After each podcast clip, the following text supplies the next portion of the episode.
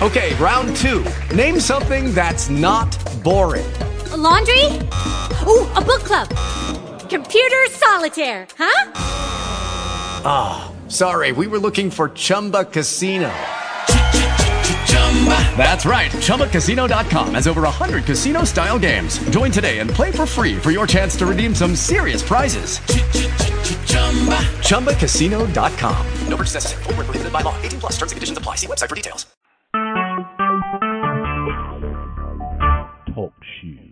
Recorded live. Hey, everybody. It's Out of Darkness into Light. And I'm sitting here with a friend of mine, a good friend of mine, uh, Bruce Gorman and uh, we talk a lot in private. And uh, I actually haven't talked to Bruce much lately because um, I just told him this is the busiest period in my entire life that I can recall.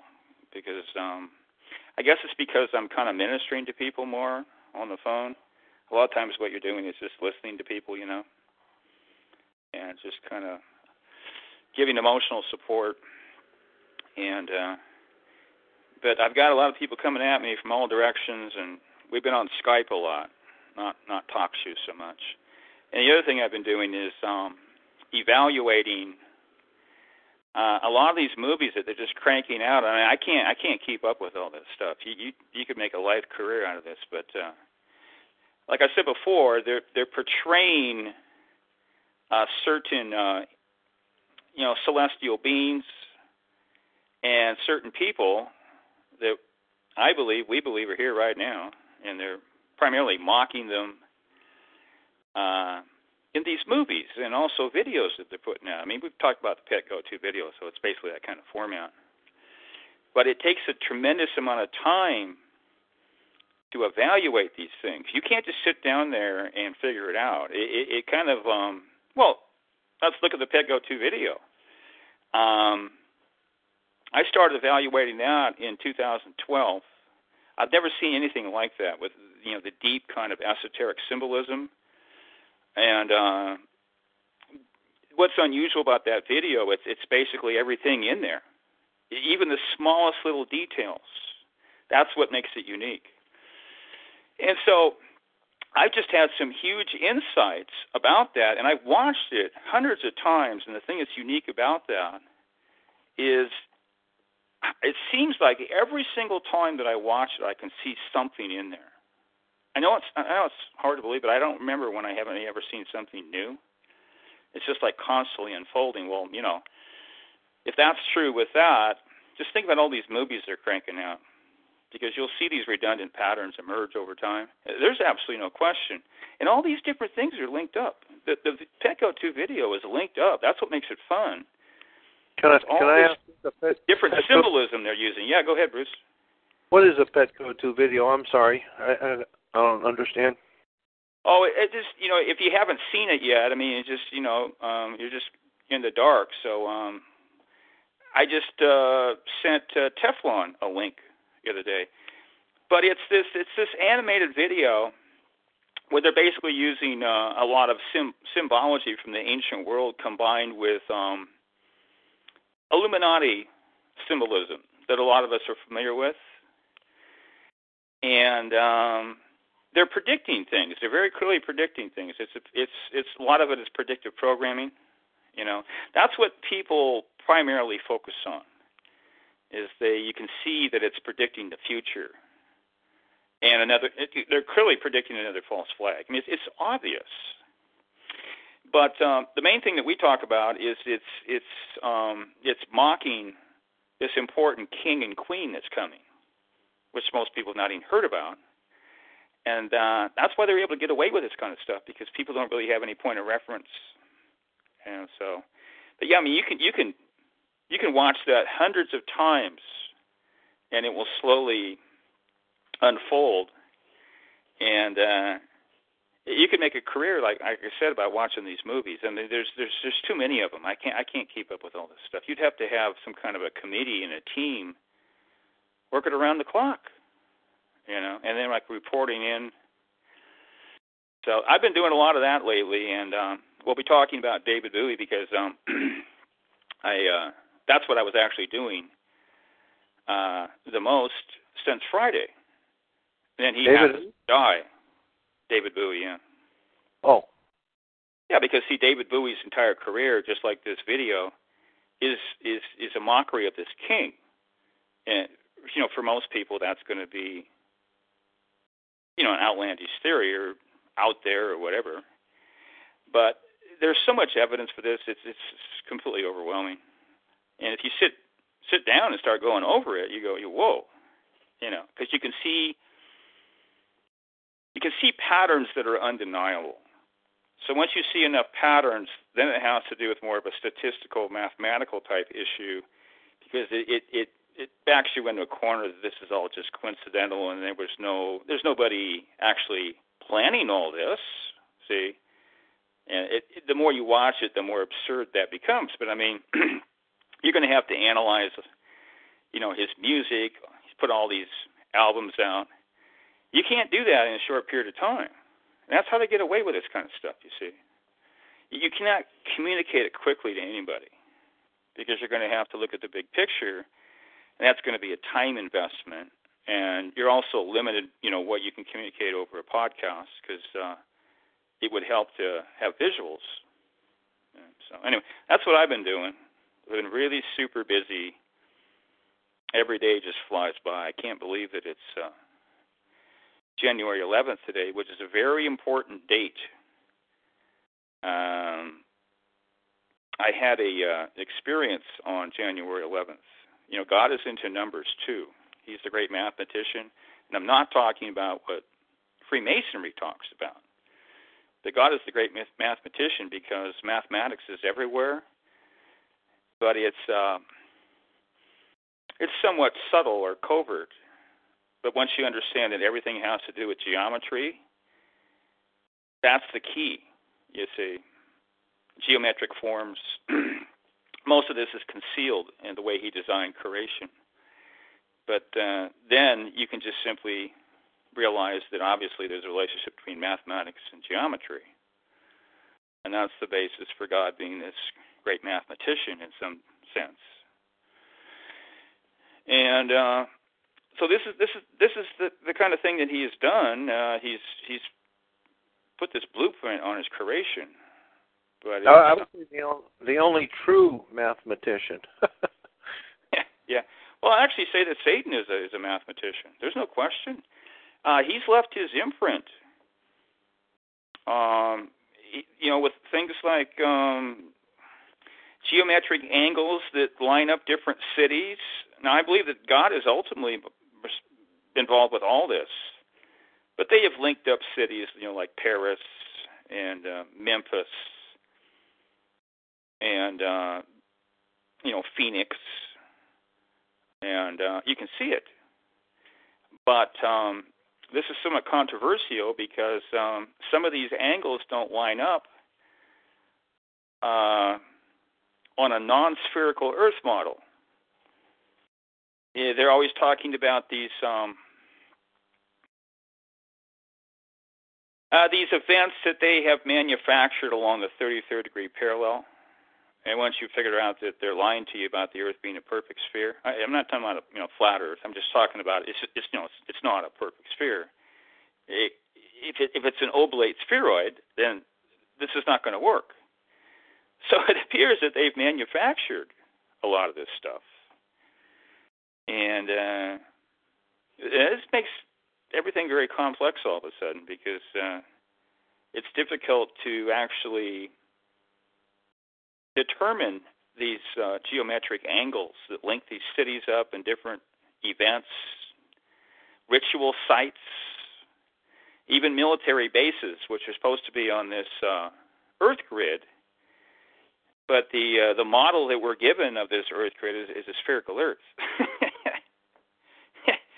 so uh, we have problems there, you know. So it's like we have to start all over again. We've been lied to so much that we don't even know where we're coming or going, you know. So, anyway, Bruce, um, what did you want to talk about today? Yeah. Um, well, I, I was uh, I was uh, contemplating over this scripture verse in uh, First John chapter five, verse twenty, where uh, the Apostle John. So I, I believe he wrote this after the the he received the revelation of uh, the spirit of prophecy of Jesus Christ. But uh, in chapter five, verse twenty, uh, I mean the, the entire epistle is full of uh, rich truth. This verse twenty, and we know that the Son of God is come and has given us an understanding that we may know him that is true. And we are in him that is true, even in his Son, Jesus Christ. This is the true God and eternal life. So, uh, the whole, the whole uh, prayer in John 17 was that they might know thee, Father, the only true God, and Jesus Christ, whom you sent. So, I'm looking at that right now. I had to open eSword. This understanding isn't from uh,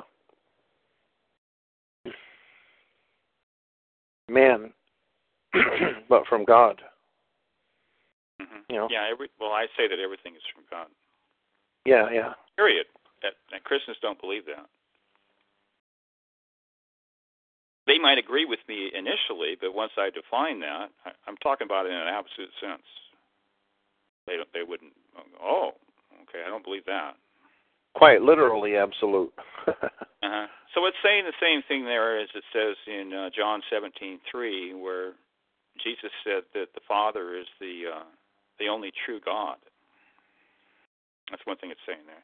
The word eternal, I think, is uh, more properly translated as a lengthy period of time. I'm not sure you're familiar with that view, but it can well, mean without... it can mean eternal. It depends on the context. But. Yeah, endless an endless life. Uh, Uh, so what are you trying to say there with that verse? What do you think that's telling us? Well, that, first of all, that we don't look we don't look towards, uh, like Paul said, I I didn't receive it of man or by man, uh-huh.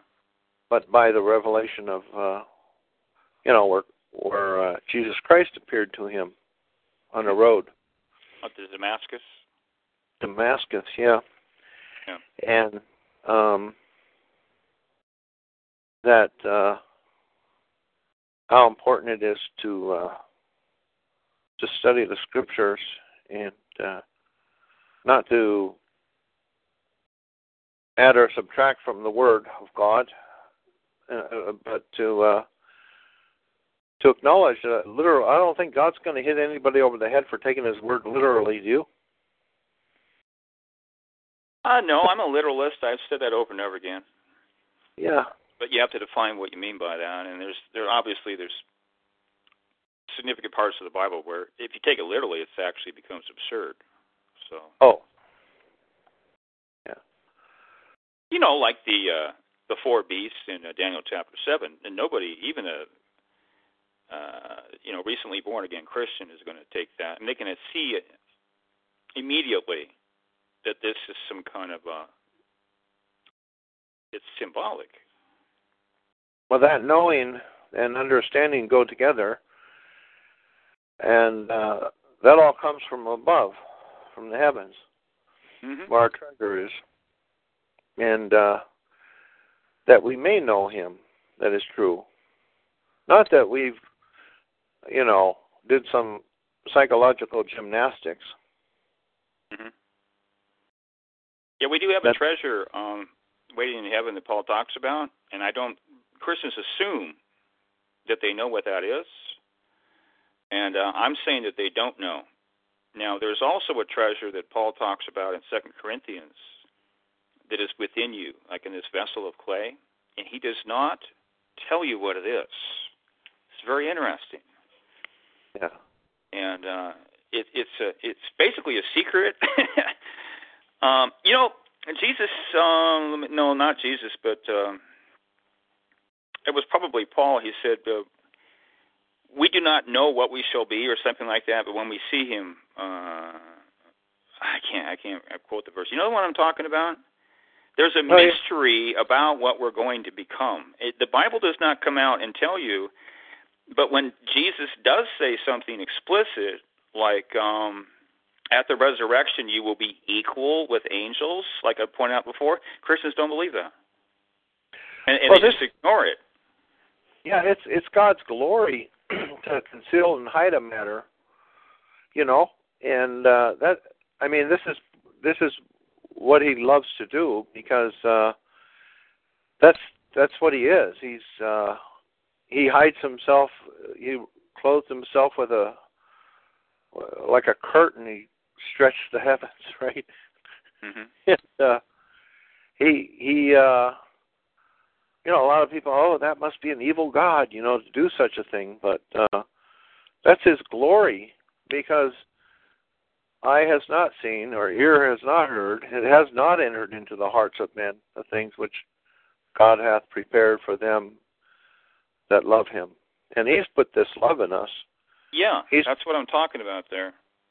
Yeah, and it it is it is it is uh it would be uh, un, unlawful to speak of those things, but uh and he likes keeping it that way because uh of course if we saw him while we're in the flesh we wouldn't be alive. hmm We'd be it would be uh I think it's that he knows us is the the key.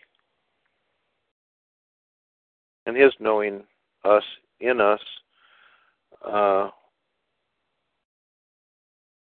is a very rare human be- uh, person to acknowledge that. Okay. It, The, the passage I was trying to come up with off the top of my head, which is a horrible job, it's First John 3 2. It says, Dear friends, now we are children of God, and what we will be has not yet been made known. That has to do with a secret. Christians don't like secrets. You know, it also says in the Bible that it's the glory of kings to conceal a matter. Yeah. Christians believe that God has revealed everything and there's no secrets because that has to do with the word esoteric. And if you start talking about anything that's secretive, they'll start reacting very negatively. That's their programming. I've talked about this a number of times. But see, the Bible does not teach that. We just proved that wrong right there.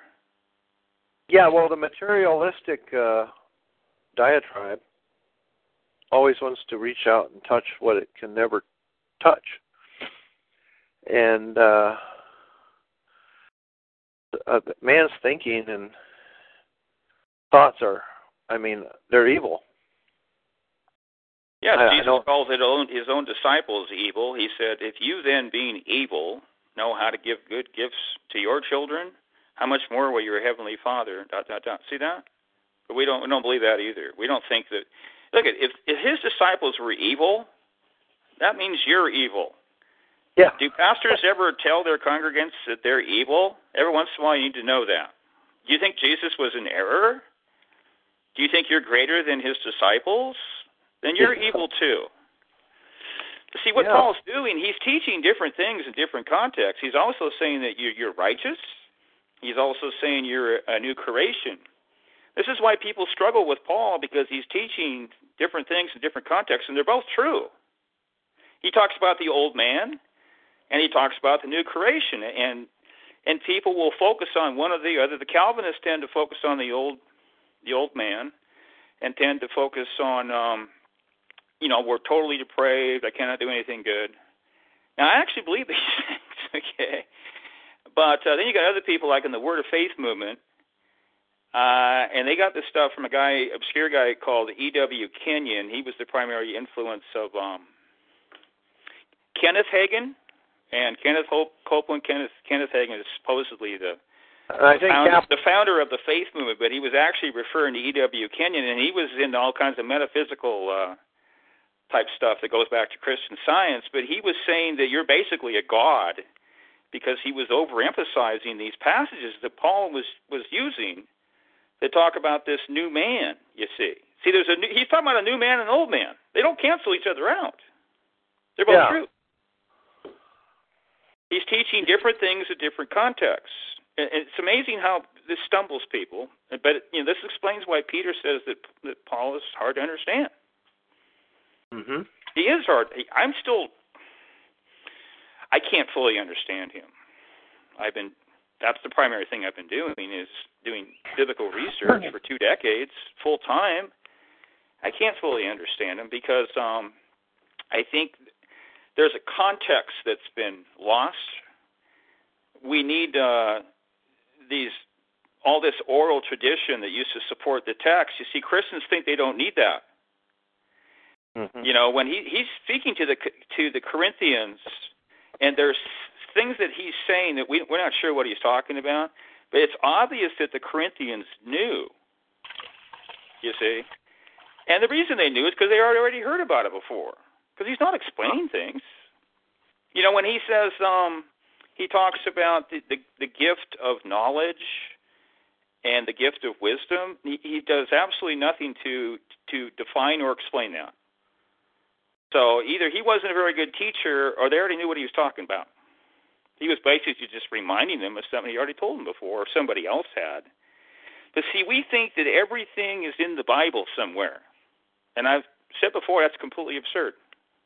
But that's that's I actually believe that's our programming. That's that's your Protestant programming.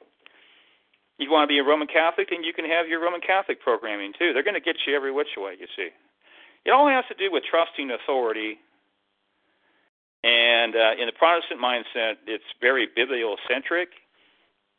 This is a psyop that I've never really um, outlined in detail the way I'm Well, you going know- to do right now. Just a second, Bruce, is that what they're trying to do is they're trying to get you to focus on the Bible instead of God.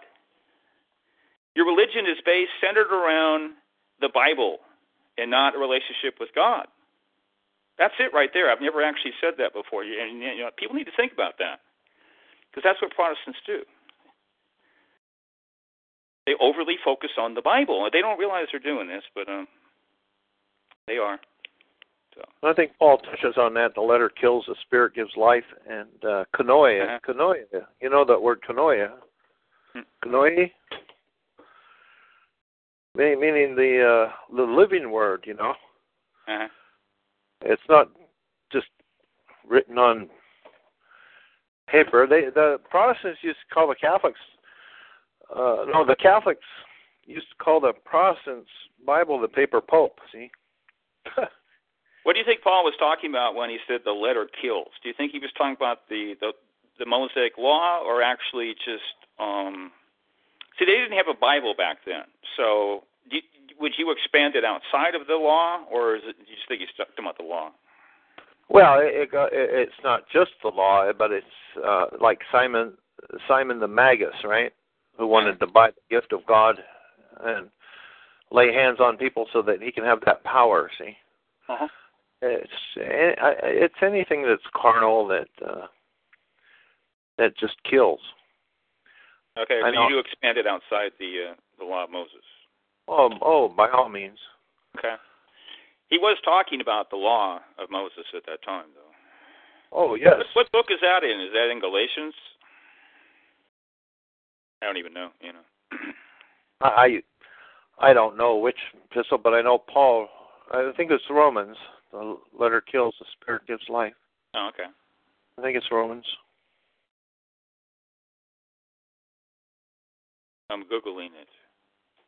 But it's like people that try to go walk on water.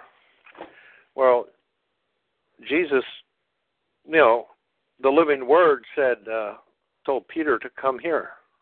You know, that, and uh, so people think, oh, if they just believe they can walk on water. You know, the torture people go through through all this stuff. Mhm. we're, we're both wrong. It's in Second Corinthians, and that surprises me. Um, it says he has made us competent as ministers of a new covenant, not of the letter, but of the spirit. For the letter kills, but the spirit gives life. Now, this would be one of the best examples where you would appear that they're under the new covenant.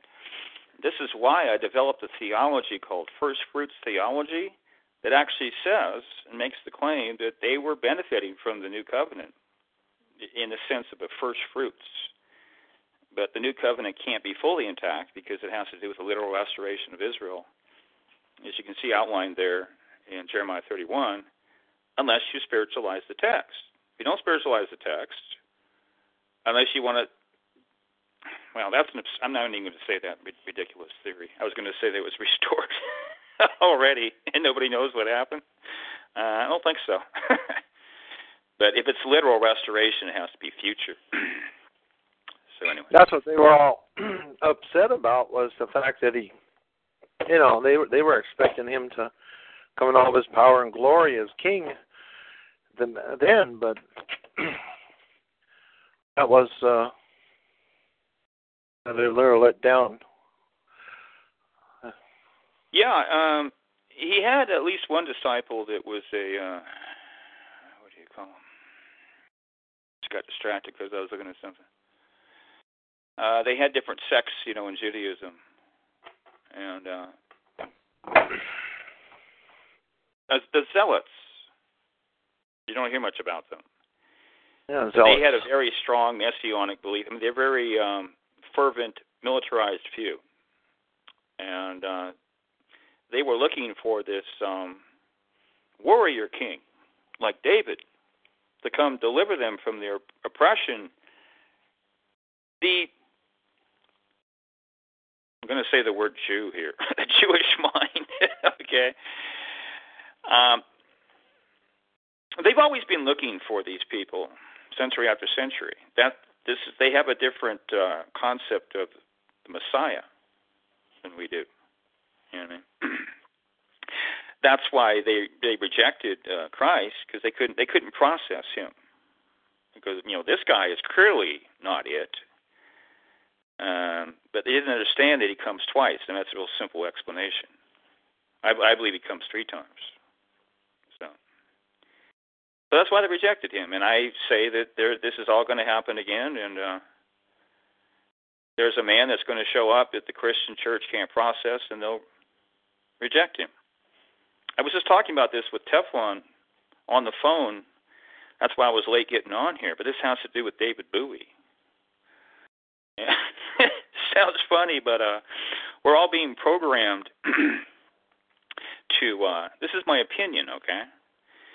Uh, that when this man shows up, that he's an alien being, and this is what David Bowie's uh, career is about is mocking him as an alien being, and and people are being programmed. The aliens are going to show up. We all know this. You, you can see it on the History Channel. And you know the aliens are here, and so we're waiting for the aliens to come. And uh, there is somebody coming.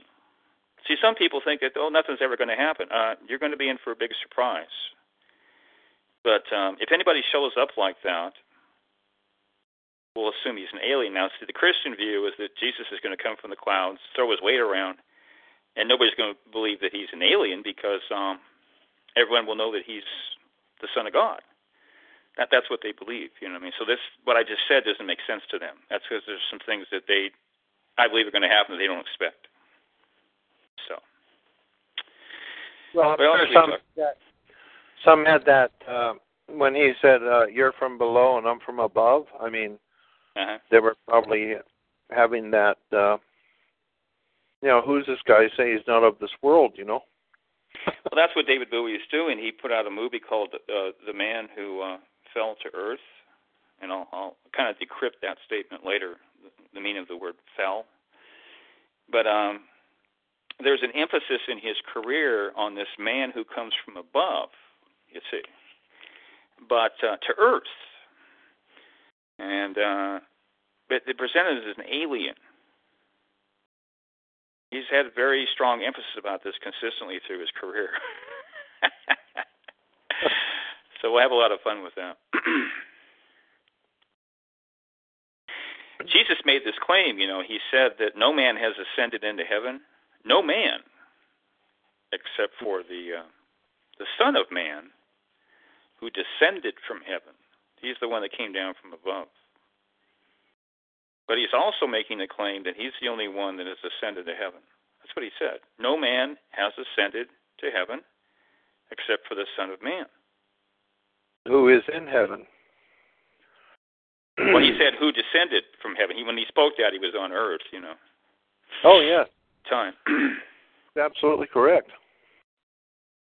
You got problems there because the Bible appears to teach. Now that will sink the book of Enoch, unless he's Enoch, because you can theorize that. um you know, you've got different concepts of heaven, unfortunately, because the Scofield Reference Bible, I believe that that's theological propaganda from the Jesuits, actually. Uh-huh. But people have a very dumbed down version of reality now that you know has to do with heaven. These three oh, levels yeah. of heaven, and so uh, to a lot of Christians, they don't have a problem with saying that. Well, Enoch didn't really go to heaven, and neither did Elijah and uh, Jesus would appear to be teaching that they didn't make it. Otherwise, he would be Enoch, right? But see, uh, in the book of Enoch, there's no question that he made it to heaven, and he's um, he's wandering around there observing things, and um, he's seeing God on the throne and stuff like that. Mm-hmm. And so, according to what Jesus said, that's not compatible unless he is actually Enoch. Now, this is interesting because in the book of Enoch, it actually says that Enoch is the son of man. Did you know that? Well, a lot of the prophets were the son of man. I'm not talking about that. I'm talking about a unique son of man. Uh, it says that uh, Daniel was the son of man, and it refers to Ezekiel as the son of man over and over again. Now, scholars yeah. actually acknowledge this. They actually say you know the Enochian literature that uh, he he's actually transformed into a um, a celestial being. See, stop and think about it. If um, if Elijah or Enoch actually did go to heaven, what would happen after that? The Christians never think about that because they they really have a, a hard time thinking that it actually happened in the first place. Okay, well let, let's just pretend that it did. Okay, now what happens after that? Do you think he's up there with a uh, an earthly body? Now we have all kinds of uh, extra canonical traditions that talk about this Metatron figure. Metatron is the entity uh, that uh, Enoch became. He became Metatron he was transformed into a celestial being. In other words, basically, he had a he acquired a heavenly body that was compatible with his environment. This is completely anathema to the Christian mind. They just, you know, like ah, because it's I don't see that in my Bible. You know, well, if you can get Elijah into heaven, what is going to happen? Do you think he's really going to have an earthly body? See, they don't they don't think about it. They just don't want to think about it. What if he's there for hundreds of years? Like, oh no, don't talk about that. Why? Why? Why can't we speculate a little bit? You know. Anyway, um, so when Elijah ascended to heaven, they have traditions that he became this entity that's similar to Metatron called Sandalphon, which probably hardly anybody's heard about before. They actually talk about him in these non canonical texts. I mean, they do have these traditions of transformation, which Christians simply don't talk about. They don't talk about that. So we're not going to talk about that, Dave. well, but, uh, uh, they're interesting, you know. John the Baptist said that, uh, you know, God can turn these uh, stones into children of Abraham, and he wasn't joking. Yeah, that's very interesting there. Um, I'm not sure if I want to comment on that or not.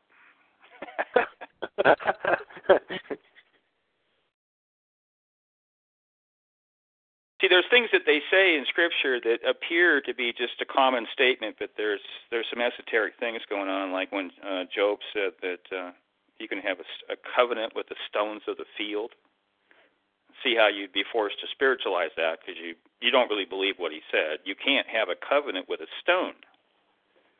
So we're going to spiritualize the text. But when you spiritualize the text, you're admitting that, well, we actually don't know what he's talking about. But we just want to spiritualize it so bad that that's what we're going to do. and then uh, that's okay if we don't know what he's talking about. Because what the heck is he is talking about if if if, if you spiritualize it? What, what's the spiritual interpretation? Well, I, I mean, uh, thought thought wants to uh, thought wants to grasp onto onto everything, and and thought is limited, and and so. so in the ancient world, the common folk belief all around the world, believe it or not, was that uh, significant uh, stones actually had a spiritual being identified with them, and they were responsible for maintaining uh, the immediate environment, and that you actually had some kind of relationship with them. In other words, they would be um, responsible to some degree, or could be, with the quality of your crops. This is what people used to believe. Again, I'm talking about they're called elemental spirits and um, I actually believe that's what Job is talking about. That they had some kind of working relationship with him. And then when you look at the book of Enoch, it talks about things that uh, the Christians don't think about because it's everything is highly mediatorial. It it's showing that God is working through um, a hierarchy. You see, very complex hierarchies, working through all these angels. When the simplified Christian mind God just does everything through the Holy Spirit. It's not mediated, you see. They don't yeah. really think about God working through angels. Now, the Bible talks about angels and spirits, and Christians believe that every spirit, apart from an angel, is evil. This is what they believe. The Bible does not teach that. You can see that in the book of Acts. I'll be talking about this passage, I already have where it speaks about angels and spirits, but it does in a, clearly in a positive context. So if you ask a Christian, well, um, they will they will say that angels are spirits, but it's talking about a spirit besides an angel. And the Christian brain cannot process that. There's no good spirits besides angels. Those are all evil spirits. Well, maybe you missed something along the way. And that's what I'm talking about here. And there's all kinds of these spirits, and they're real. A lot of them are really more of in a neutral type category. They don't really have a uh, distinct evil or good moral nature. They're just lesser beings that everyone used to know all around the world. When you get a book on like the fairy kingdom and stuff like that, one of the things you see, this is what everybody used to believe. And so people naturally assume, well, the Hebrews didn't believe that. Well, hold it here. Where does it say in the scripture that you know Paul is saying, well, this is a superstitious belief, and you know, because he's addressing some of these things. But where does he come out and say, don't believe this? So you've got two, he, he never does this. So you have one or two possibilities there. Either it's um, it's true, and that's what they believe too, or it was something that was so insignificant, God didn't bother to uh, address the issue. There is one other possibility that it was addressed, but uh, there's lost texts because there's nobody that can prove that there's only 66 books in the canon because you'd have to be able to infallibly prove that there wasn't a 67th book that was lost. You can't do that that far back in history. There's too many unknowns. What you're doing is you're you're trusting a Roman Catholic Church Council that you believe God was infallibly defining your canon through. That's that's what you believe if you believe that. Most people never thought about that. So good luck there with that, trusting the Roman Catholic Church, because they're hiding all kinds of stuff left and right. They don't want you to know about it. So if there was a 67th book, uh, they'd be the top of the list to steal it away from you. Because they remember, Bruce, they stole the whole Bible. Remember, they stole the Bible from the people, the common man. They did two sure. things. They they they trans they translated into Latin, and they basically made everybody functionally illiterate. People were not illiterate, but they made them illiterate. And then also they they literally took the Bible away. So you're not going to yeah. have this. This is for the priesthood. You don't you don't get this. And so there's a very interesting story that every Christian should know, but they they actually don't because they don't study history. They don't do that in the local church about how we got the Bible back. Well, people actually had to die along the way to get the Bible back. People had to suffer. You know, this is the time before, like Martin Luther. We're not just talking a, a few dozen. We're talking mil, uh, um, hundreds of millions. Okay. Absolutely. There's a huge cover up about all the persecution of uh, Christians and, And, white and, people. and, then- and then then people right away they'll attack the Bible. Oh, the Bible's caused that, right? And that's your programming. Is that uh, well? There's people out there that are so programmed. Is that the, the the cause of man's suffering is actually religion, and when you get right down to it, it's it's Christianity that causes all the problems. We need to get rid of Christianity, and we're going to be talking about this as a show because Emily has got all these questions um, from an atheist website, and it will become completely laughable when I when I address these issues because they're just making massive assumptions. For instance, um, these people, you know, we're not atheists. They think they're apologists. They never approach anything from a conspiratorial viewpoint. So you can easily neutralize these arguments by simply saying, "Have you ever thought about the possibility that the Roman Catholic Church was was highly infiltrated or created from the ground up?" Have you thought? They haven't even thought about this yet, and now that they have to disprove that, I don't have to prove anything because they just neutralize their ar- the argument. They really need these arguments, you see, because there's no question that the Roman Catholic Church has created all these historical crimes, you see. And this is why when you watch the media, you see an agenda because of the redundancy, repetition. They want you to believe that Roman Catholicism equates to Christianity. You can see how they represent uh, Christianity repeatedly in films. Hollywood films is Roman Catholicism. About 97% of the time, I estimate. That's a really good psyop because you see they infiltrated it and they and they they actually created it from the ground up, in my opinion. And then they did create all these historical crimes, and because they had a long-term agenda and they wanted to point back at these crimes and say, look at what the church did. That's why you have to use precise terminology and say things the institutional church or institutional Christianity. That's not biblical Christianity. Yeah, here's the thing. You know, you talk about crimes from the Roman Catholic Church, they're worse than what the atheists believe. The atheists don't talk about Satanism. Do they talk about that? They don't want to talk about that. I'm saying, no, Satanists were doing that in the Roman Catholic Church, pretending to be Christians. You ever thought Yeah. about that, Mr. Atheist, sir? You got psyop just like everybody else, but have you thought about this before? No, you haven't, because you're not Yeah. thinking conspiratorially. They're actors and hypocrites. Oh, can I? uh Tattered Flag asked me. uh I'm just going to quote what he put here, and he he can call in Tattered Flag. Bruce. Well, if Tattered Flag, do you know who he is?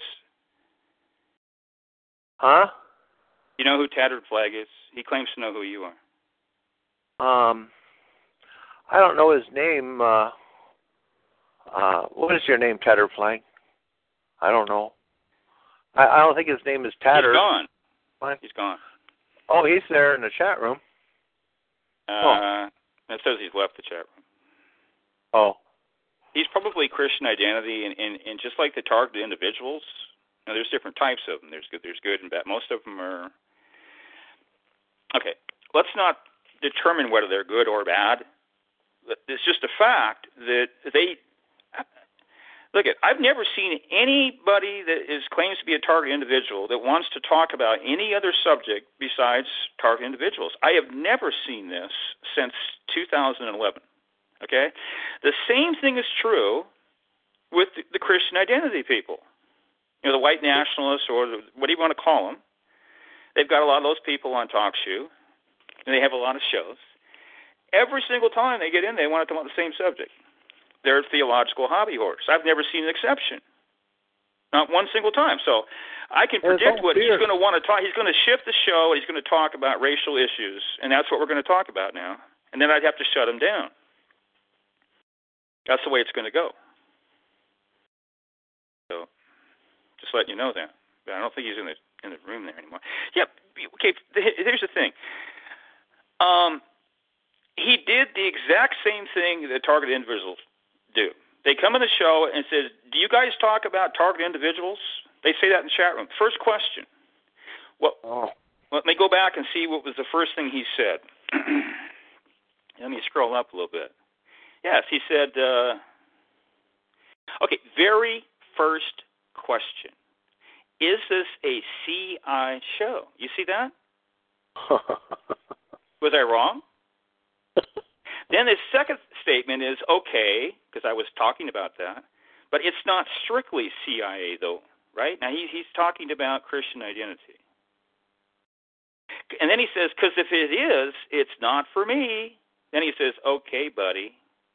Then he, then he makes a derogatory comment about you. I know, I know Bruce. I've heard him speaking. Yawn. You see that? Oh, I, I, I don't. You know, I'll look at stuff, but it doesn't.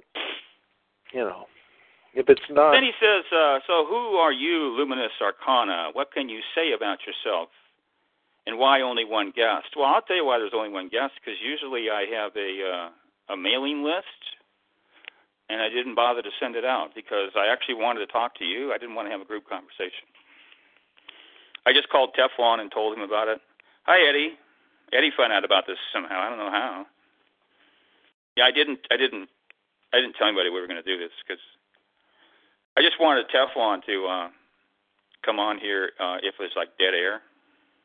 Uh huh. Because I may have to give the phone up if this guy comes on. He's he usually asks for the phone, and, but he doesn't stay on it that long. So Hmm. anyway, Yeah, the uh, the uh, using the stone, uh, going back to the stones, Dave. Uh, Christ, Christ was that spiritual rock who followed followed in the uh, in the will in the. He was that spiritual rock, you know. yeah. You'll notice that there's simple things like salt and stones that are very important in the ancient world, and we don't understand why.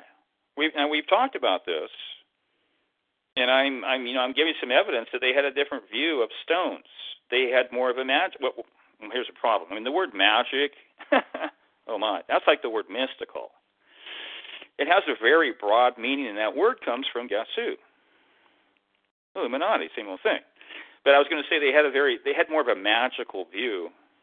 I'm using it in a positive context here about stones. We just look at a stone as what science says. You see that? We got Yeah. that from science. It's just a stone. It's dead. There's nothing there. Go home. Go back to sleep. No, they did not believe that. Now I'm making that claim. You know what I mean?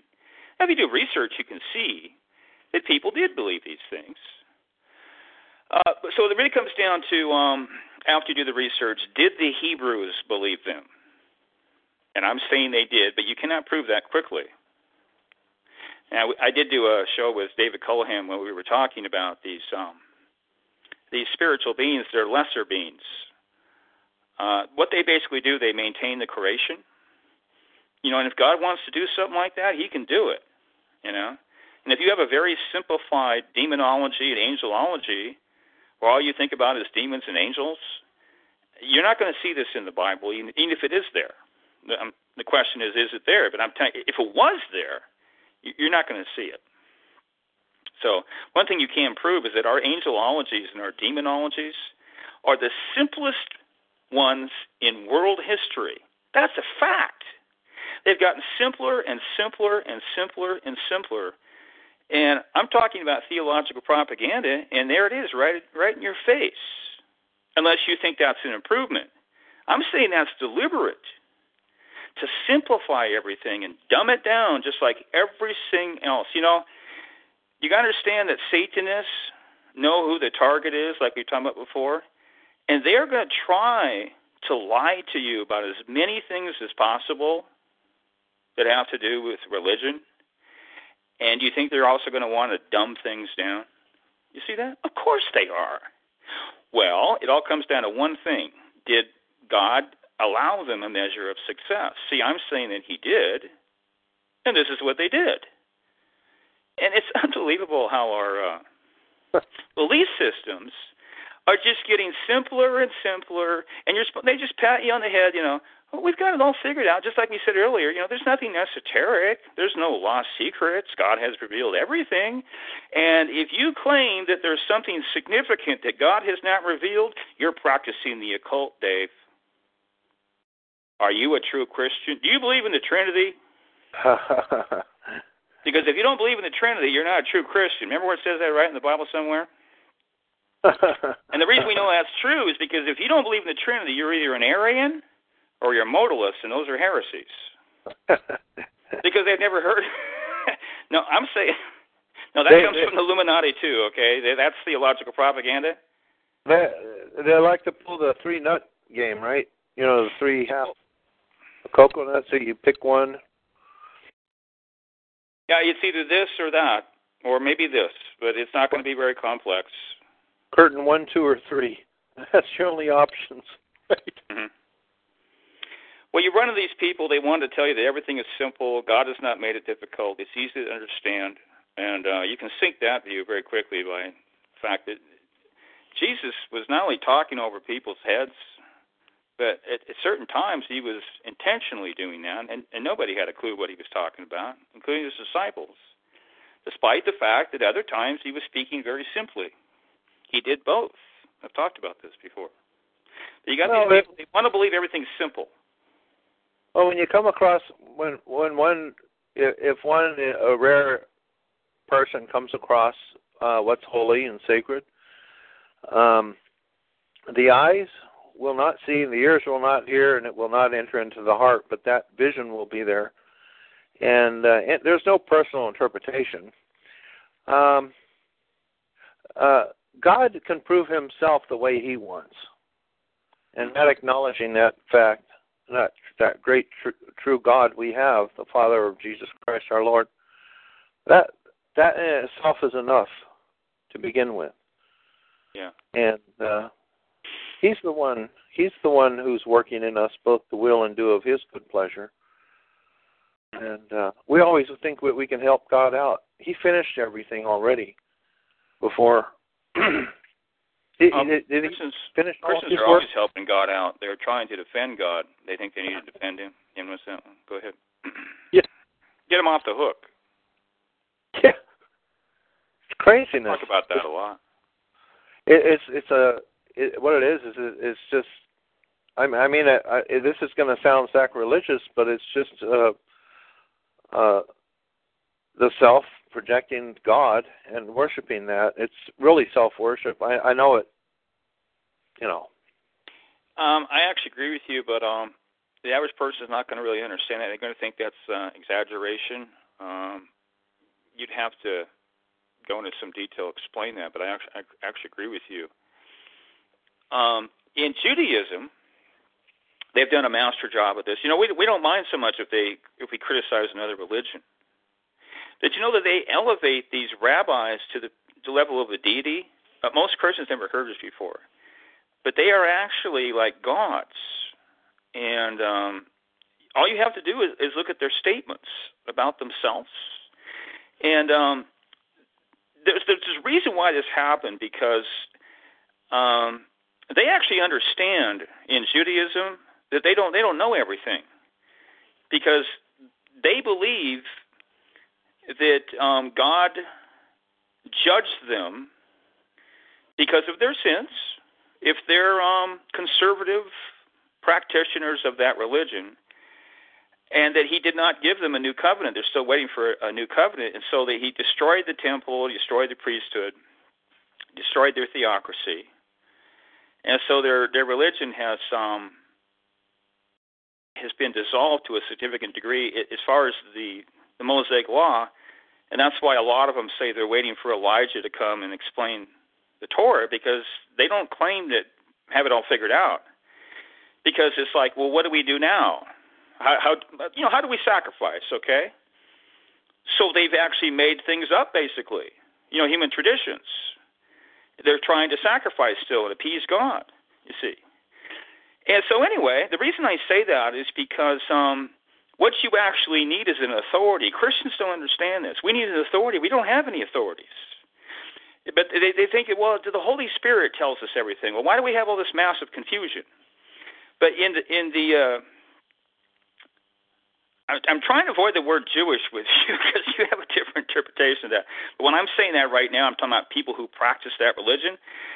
They actually acknowledge that we don't have, we, you know, we need an authority So what they did is they manufactured these authoritative rabbis, which are not found in the Bible.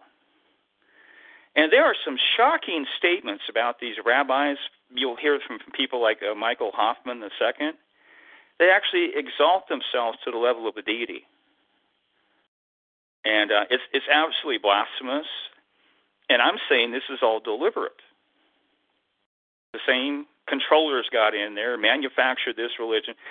This is a completely different religion. That's why it's called Talmudic Judaism. Yeah. It's not based on the Bible. A lot of Christians have never heard that before. It's based on the Talmud. That's a fact. If you're an Orthodox Jew, which is the best representation of Judaism today, I mean, the other options are worse. That religion is centered around the Talmud, and that's just a fact. It's not centered on the Bible. It's somewhat similar to, you know, in Roman Catholicism, they focus on the teaching magisterium of the church and tradition. It's not centered on the scriptures. And the exclamations of the Pope, which are authoritative and infallible, depending on the context. If he speaks in Ex Cathedra on St. Peter's throne, well, that was infallible. So that supersedes the Bible because um, these authoritative inter- uh, interpreta- uh, statements they interpret the Bible because the Bible doesn't interpret itself. That's something that Protestants um, don't really think about. It doesn't speak for itself on a coffee table. After you know 50 years go by, somebody has to do something, either God or man. And what actually happens is God works through man. He works through the mind of man. There's action going on. Otherwise, it's just a closed book. It doesn't speak. Because you see these people with Bibles in their home, right? On a coffee table and they don't go to church. They don't do anything but you know, like it was grandma's Bible, and we're keeping it there for grandma. And you look at these people. Are they getting anything from the Bible? No, they're not getting anything. They have nothing. They just watch television. So that tells you the Bible does not speak for itself. Yeah. So most Protestants don't understand that this actually relates to tradition, because when you have words, words manifest, comments on the Bible, and then time goes by, what is that? Tradition. You see. So I think there's some truth in the Eastern and Roman Catholic Church about that. Well, I it's like the the body, tru- the body without the spirit is just a corpse. Uh-huh. That's all. I think there's truth uh, in between the Protestant position and the um, Roman and Eastern position. I don't think any of them are right. One thing the Protestants don't do very well is critique themselves. They point the, they ignore the Eastern Church, like I said before. Then they they set the Roman Church up, just like Jehovah's Witnesses, by the way, as a straw man, because it's obviously corrupt. And so they just bang away. You've seen these people, like on Facebook, they're just hammering away at the Roman Catholic Church. Whoop de doo. It's obviously corrupt and heretical. So does that mean that your belief system is correct? No, it doesn't. Yours is corrupt as well, but less so. But they don't want to talk about that, do they? Because that would make things complex. Yeah, I think I'd fear God and instead of attacking. At least they're trying. Or well, you know the.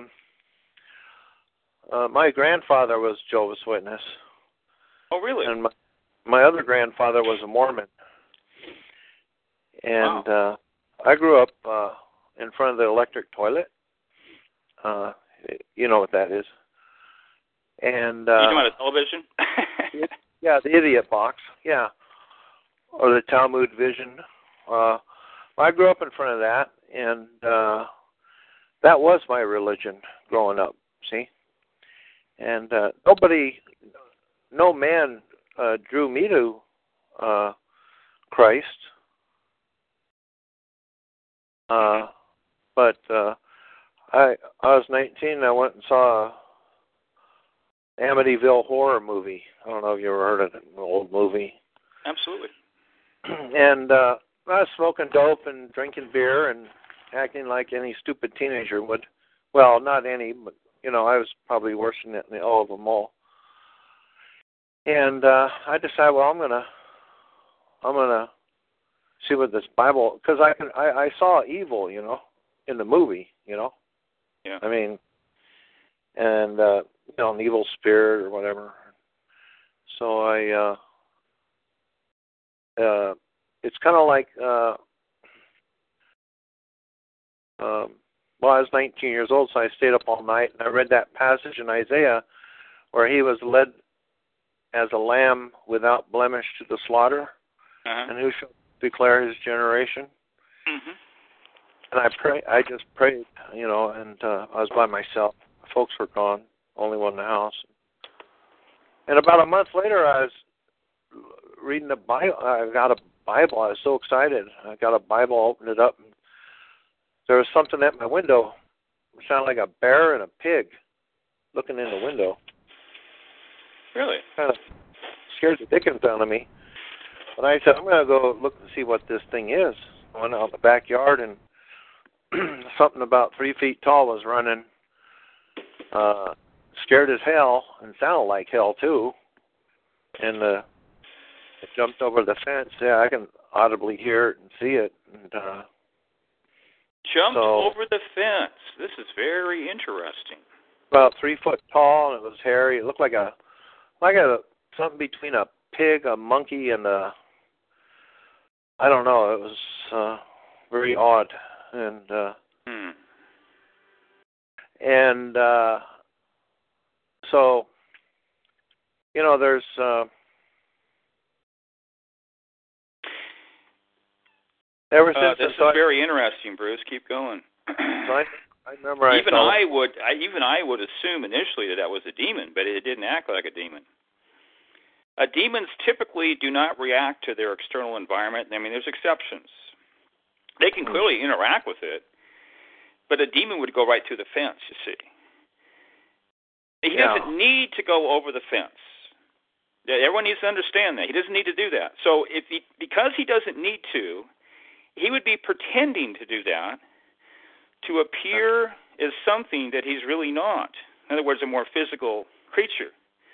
yeah. But this is if, if this is not a demon, this is actually confirming what I was talking about earlier. There are all kinds of these beings out there, and they're not demons. There's like dark gnomes that have a significant degree of density, and they're actually not easily extinguished from demons. They have a lot of characteristics of demons, Mhm. but they're more dense uh, beings Mhm. and they dwell in a realm right next to us, and this is what people used to believe. And you know they're tricksters and stuff like that. And you could you could now see. Here's the thing: is that people used to have these traditions where they could make pacts with them. You see, and the Christian would assume, well, that's that's always bad, you know. But Job is talking about that in a positive context. No, he- I think he's what he's talking about is just getting along with them. They get along with you, and it works well for everybody. But uh, I actually went on a date. I went on two uh, double dates my entire life, and that was one of them. I went to Amityville Horror. They remade that film later, you know. Yeah, that's the one I saw. Yeah. well, I'm talking about the first film because they it turned into a little micro industry, and they started doing all these remakes, and you know how that goes. They get progressively worse. They're just living Yeah. off the uh, the the film, original film. You know, how This is- Hollywood will do that, just kind of milk it. This is in '79. It was the first one, also. Yeah. Yep, yep. I can still remember uh that date in that film. I mean, it was the literal uh, front and back seat type thing, you know. Two guys in the. We, we went to a regular theater, but we ended up in the car with uh, a couple in the front, Yeah. and it Yeah, I wasn't it. heavy making out. There was a little, little bit, not too much. I was on a double date too, and the girl I was with started licking my ear, and I didn't know what the hell she was doing. because it never happened before. Yeah. Maybe you thought she was a demon. You couldn't Yeah. process. Well, I kind of got that feeling that our fellow went off with the other girl in a sleeping bag. Well, you know what's funny about that whole thing is that uh, that could have been demonic.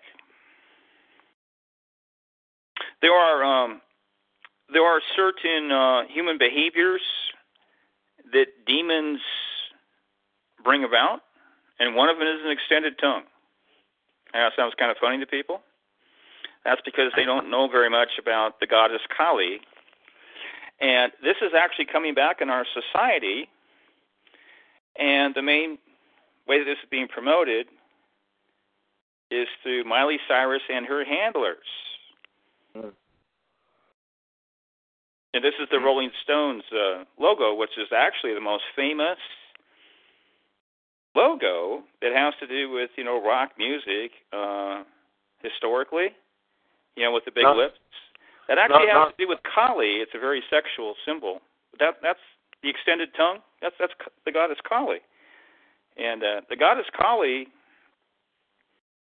Christians are going to assume this is a singular goddess, but it's not, in my opinion. It's the goddess of a thousand names. It's the most important goddess figure historically, period. And uh, that's just her kind of destruct, destructive aspect that's being emphasized there.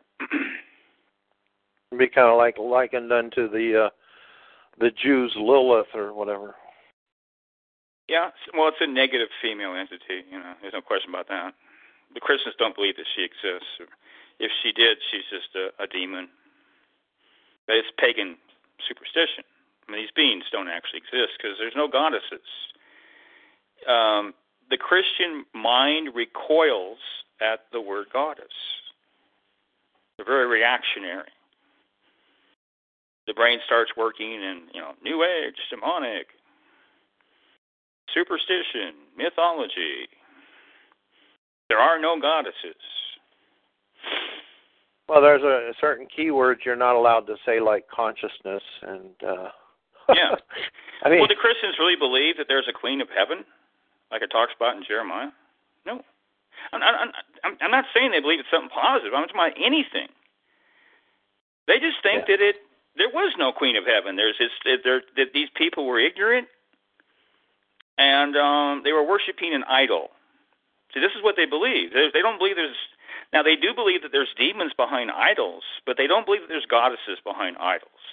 I'm not saying everybody, but this is the common view of modern Christians, you see, who don't they don't really know anything about let's step back a little bit. Do they know anything about history? They don't teach history in the local church. That's a fact, okay? Nothing significant. So, are you studying uh, Christian history and mythology on your own time? No, you're watching television. Uh, You're getting it from History Channel, if you get anything.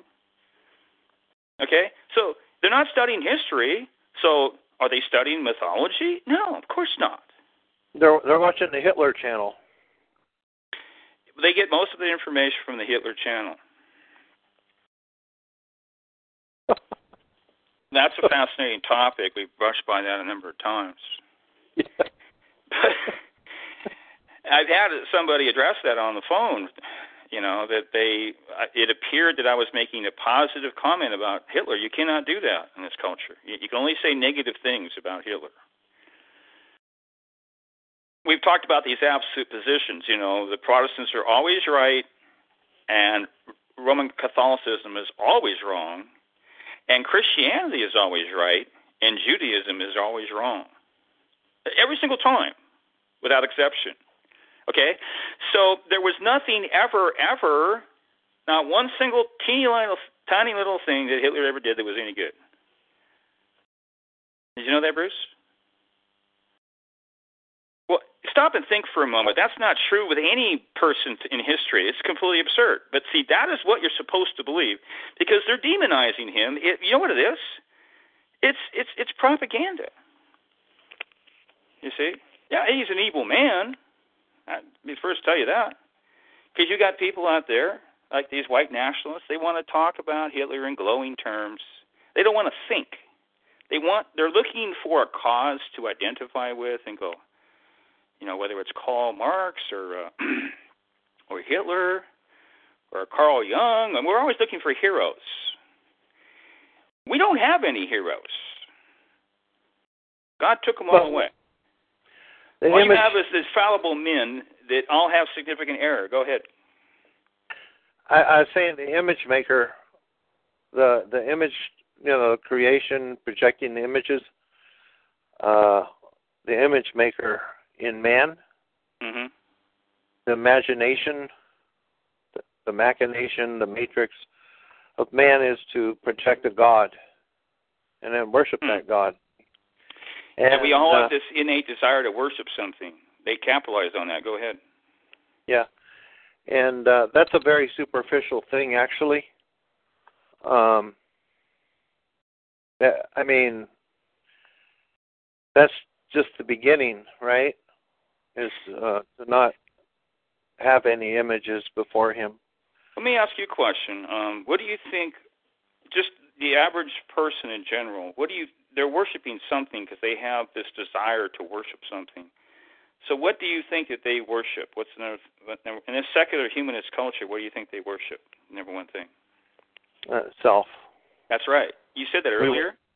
We worship and see, ourselves. now when people hear that, they're not quite processing it. They're not going to agree with that initially. That sounds a little strange to you.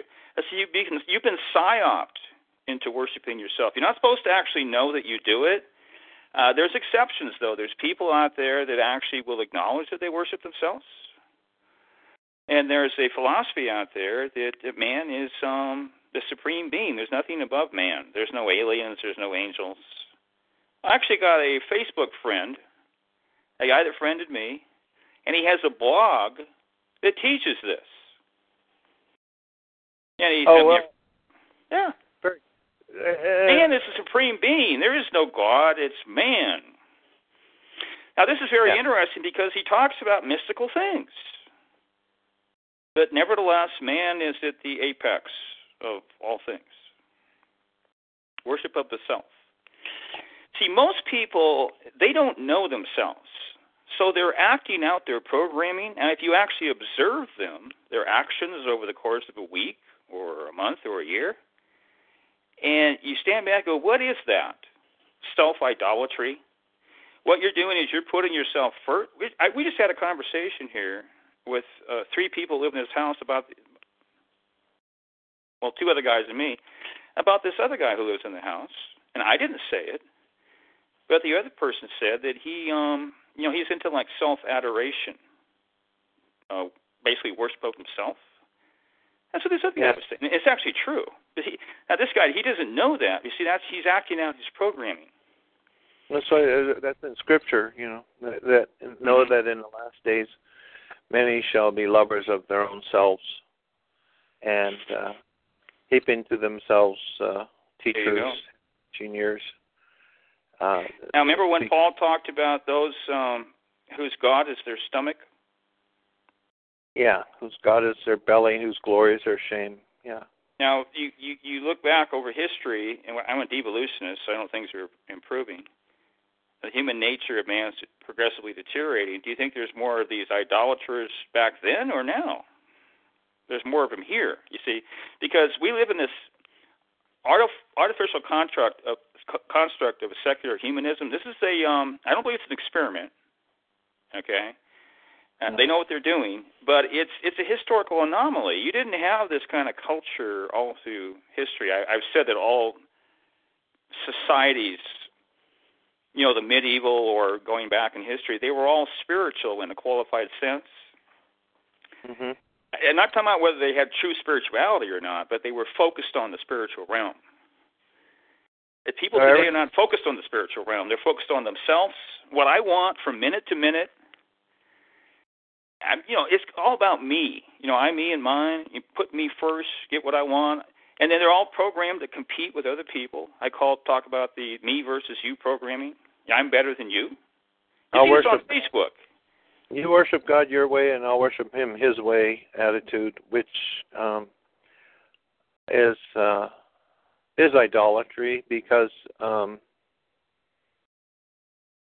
there's no love wherever the self is. There's no love there. When I say self, I'm talking about the past. That's all we are. hmm We're an accumulation of thousands of years of all mankind. Each one of us represent the whole, not only creation, but if we don't represent the sun uh, coming out of that, then we're we're just I just go along to get along, and hmm as, as long as I'm comfortable and I have a little hope, I'm good to go. But uh, Paul many times, I'm nothing ahead. of myself. I'm nothing. Not not as though we are something. He- Yeah, what he he's was- doing, he's debasing himself. And this is where people have problems with Paul because other times it looks like he's boasting. He is boasting. He's doing both in different contexts. Go ahead. They try to say that Paul's evil because he's boasting. He actually says he's boasting, by the way. Apparently, they have a problem with that. Yeah, and uh, you know the thorn in the flesh. You know what that was, right? Uh, well, I hold to the view that we're not certain. I think it was a physical ailment. I'm talking about, I wonder how specific you're being. Well, it, it says the thorn in the flesh was a messenger from Satan. Yeah, but he said uh, if you were willing or able to pluck out your own eyes and give them to me, you would have, right? So it has to do with his eyes. Well, that's the prevailing view of scholars. I'm just saying we're not absolutely certain. Yeah, they say that it was an, an eye ailment. He had weak eyes or something. Yes. I'm going to say something about narcissism. and I'm going to ask you about his wife, um, or lack of. Uh, a term I haven't used on this show is the word narcissist or narcissistic. Uh, and the reason I want to say this is because what are we talking about here? We're talking about self love, self idolatry. What that is, the proper terminology, is narcissism. This has to do with, um, I, in, in ancient Greek, I forget it was just a hero or a demigod or whatever the heck. But it's the story about a guy gazing into a pool and, you know, basically falling in love with his own image or admiring himself overly so. His name was Narcissus. So it has to do with uh, with balance because you know when you're a young person, people don't want to admit this, but there was a lot of self admiration when you looked at yourself in the mirror as a young person. You don't actually realize that you're doing this. You you realize later when you age. Isn't it true, uh, Bruce, that you probably look in the mirror less and less as you get older? Because I do. Uh, the only mirror I look, I really Maybe you don't even use mirrors. no, other people are my mirrors. Other Okay. people because they they prove me. I'm talking about a literal mirror, Bruce. Oh, oh, I'm, I'm actually talking about males, by the way. This is we not, don't talk about that. Well, um, whether you want to admit it or not, you actually kind of framed and uh, in front of that mirror when you were young and before you go out on a date, like overly so. You admired yourself. You'll see guys, uh, you know, flexing their muscles. And by the way, it's okay to do that if you're a bodybuilder, because that's that's the one of the ways that you test your um, improvement. You know, and uh, in fact, you're actually supposed to do that after you work out.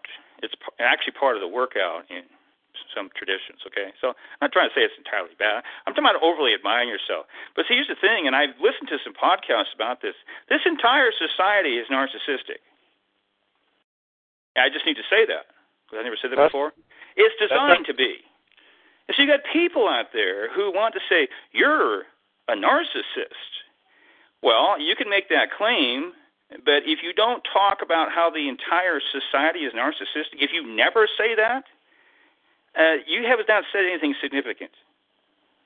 But you you think that you do because you're in love with your own opinion.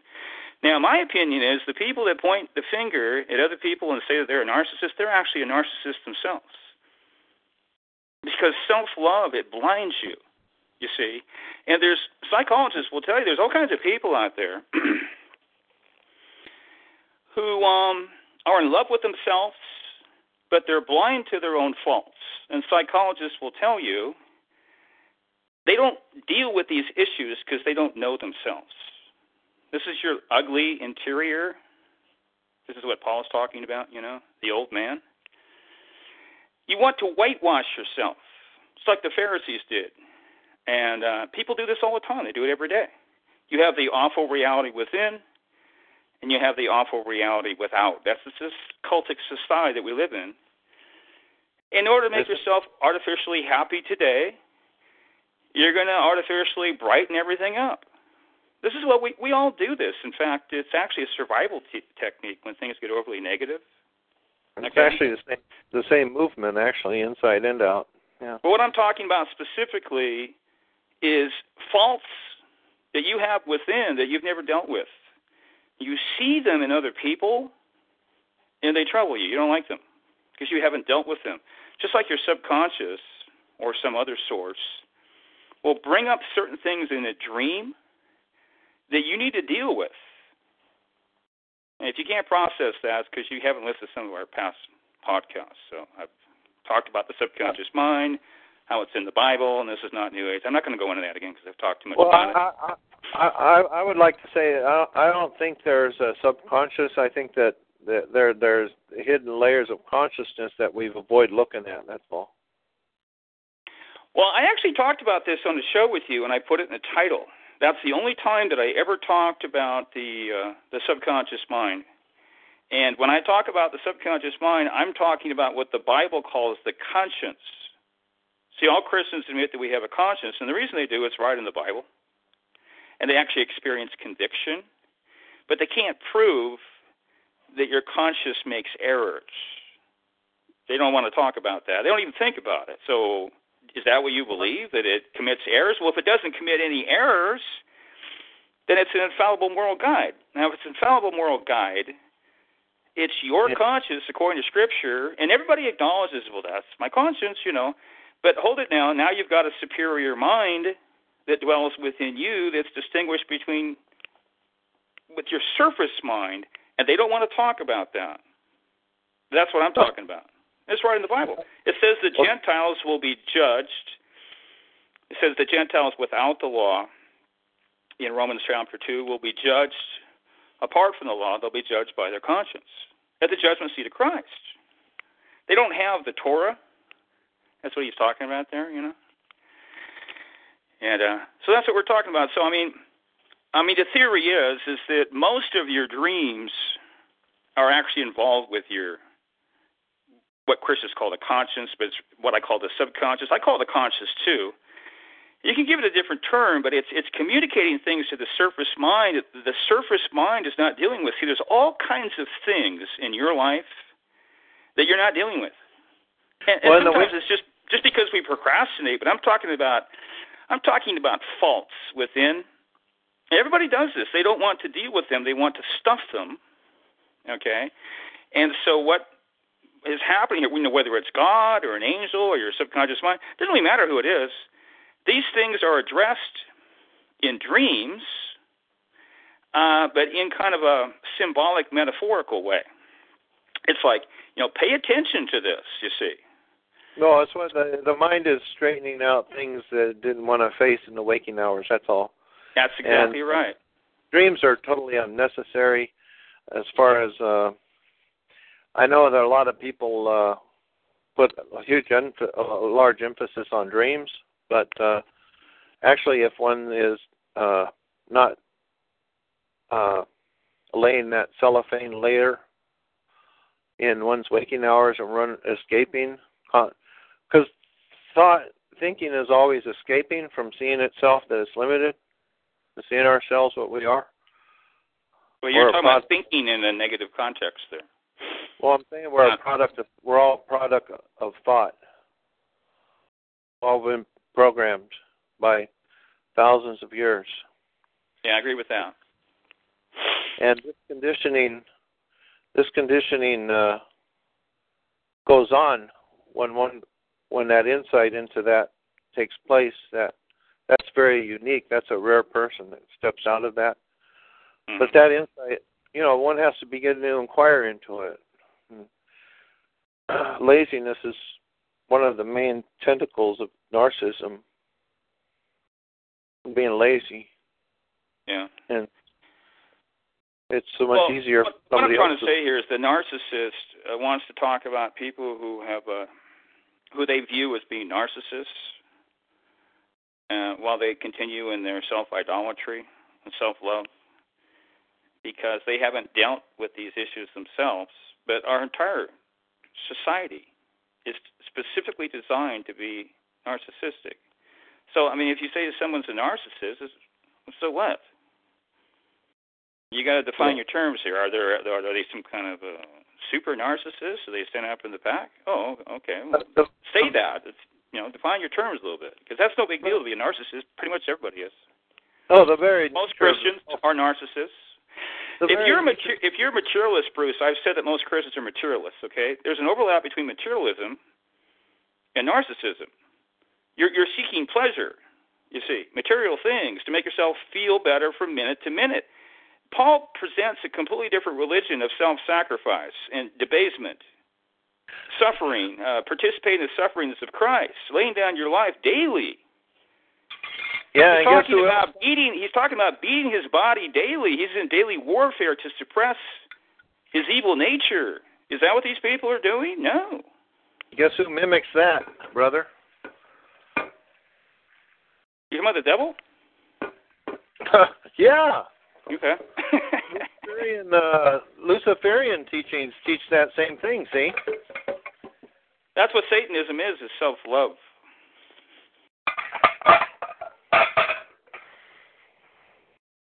Well, what I'm saying, what I'm getting at is that the the entire uh, Helena Blavatsky, Blavatsky.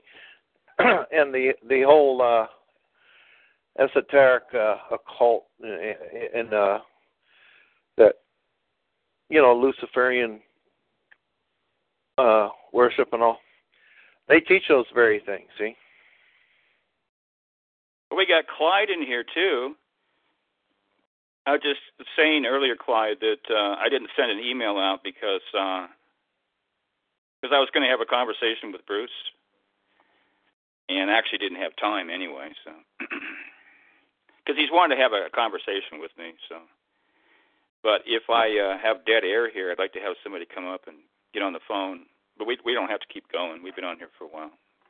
I just got a feeling this guy's going to ask for the phone pretty soon. He's not home yet, but he's he's going to come home. He's going to ask for the phone. Then I'm going to have to leave. Uh, I won't allow for dead air. I got a HEPA filter system going. Oh, so your air purifier arrived arrived in the mail, huh? oh yeah, Did you didn't you buy that recently? it's really funny. I had a a new thing of garlic powder, and it like turned into a rock. Hmm? Or run that by me again? I, I mean it it uh it reacts differently. You know, different things react differently when the air is real really ionized. Oh yeah, your mind is different. That's one of the primary reasons to have an air purifier, you know, an ionizer, because that uh, directly relates to uh, increased intelligence. It, your entire environment has changed. But that's what but that's what negative ions do. They elevate the mind. Go ahead. hmm But um, oh, uh, well, I, I was mentioning earlier about the uh, uh, the secret doctrine of uh, ISIS. You know that Helena Blavatsky wrote, Mhm. and uh, I actually have lot that book, uh, Isis Unveiled, in two volumes. I actually have that. I don't recommend that anybody anybody have that. I've talked about why I have that those kind of books before. Go ahead. Yeah, but uh, they they don't. Uh, I mean, this is a really strange teachings in there.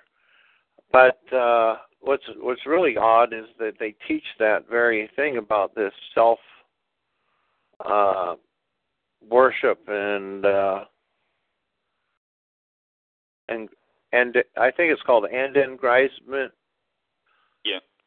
Uh-huh. uh, where where one lifts oneself up, you know. Uh, but uh, Scripture says that the Father's lifted lifted us up to, and, and sat us together with Him in the heavenly places at His own right hand. This is not the action of the self, but uh, very subtly they they have that teaching there. Oh, that's great. We got somebody uh, talking about my ex kook wife, whatever. He's but, really uh, with the Christian identity crowd. Yeah.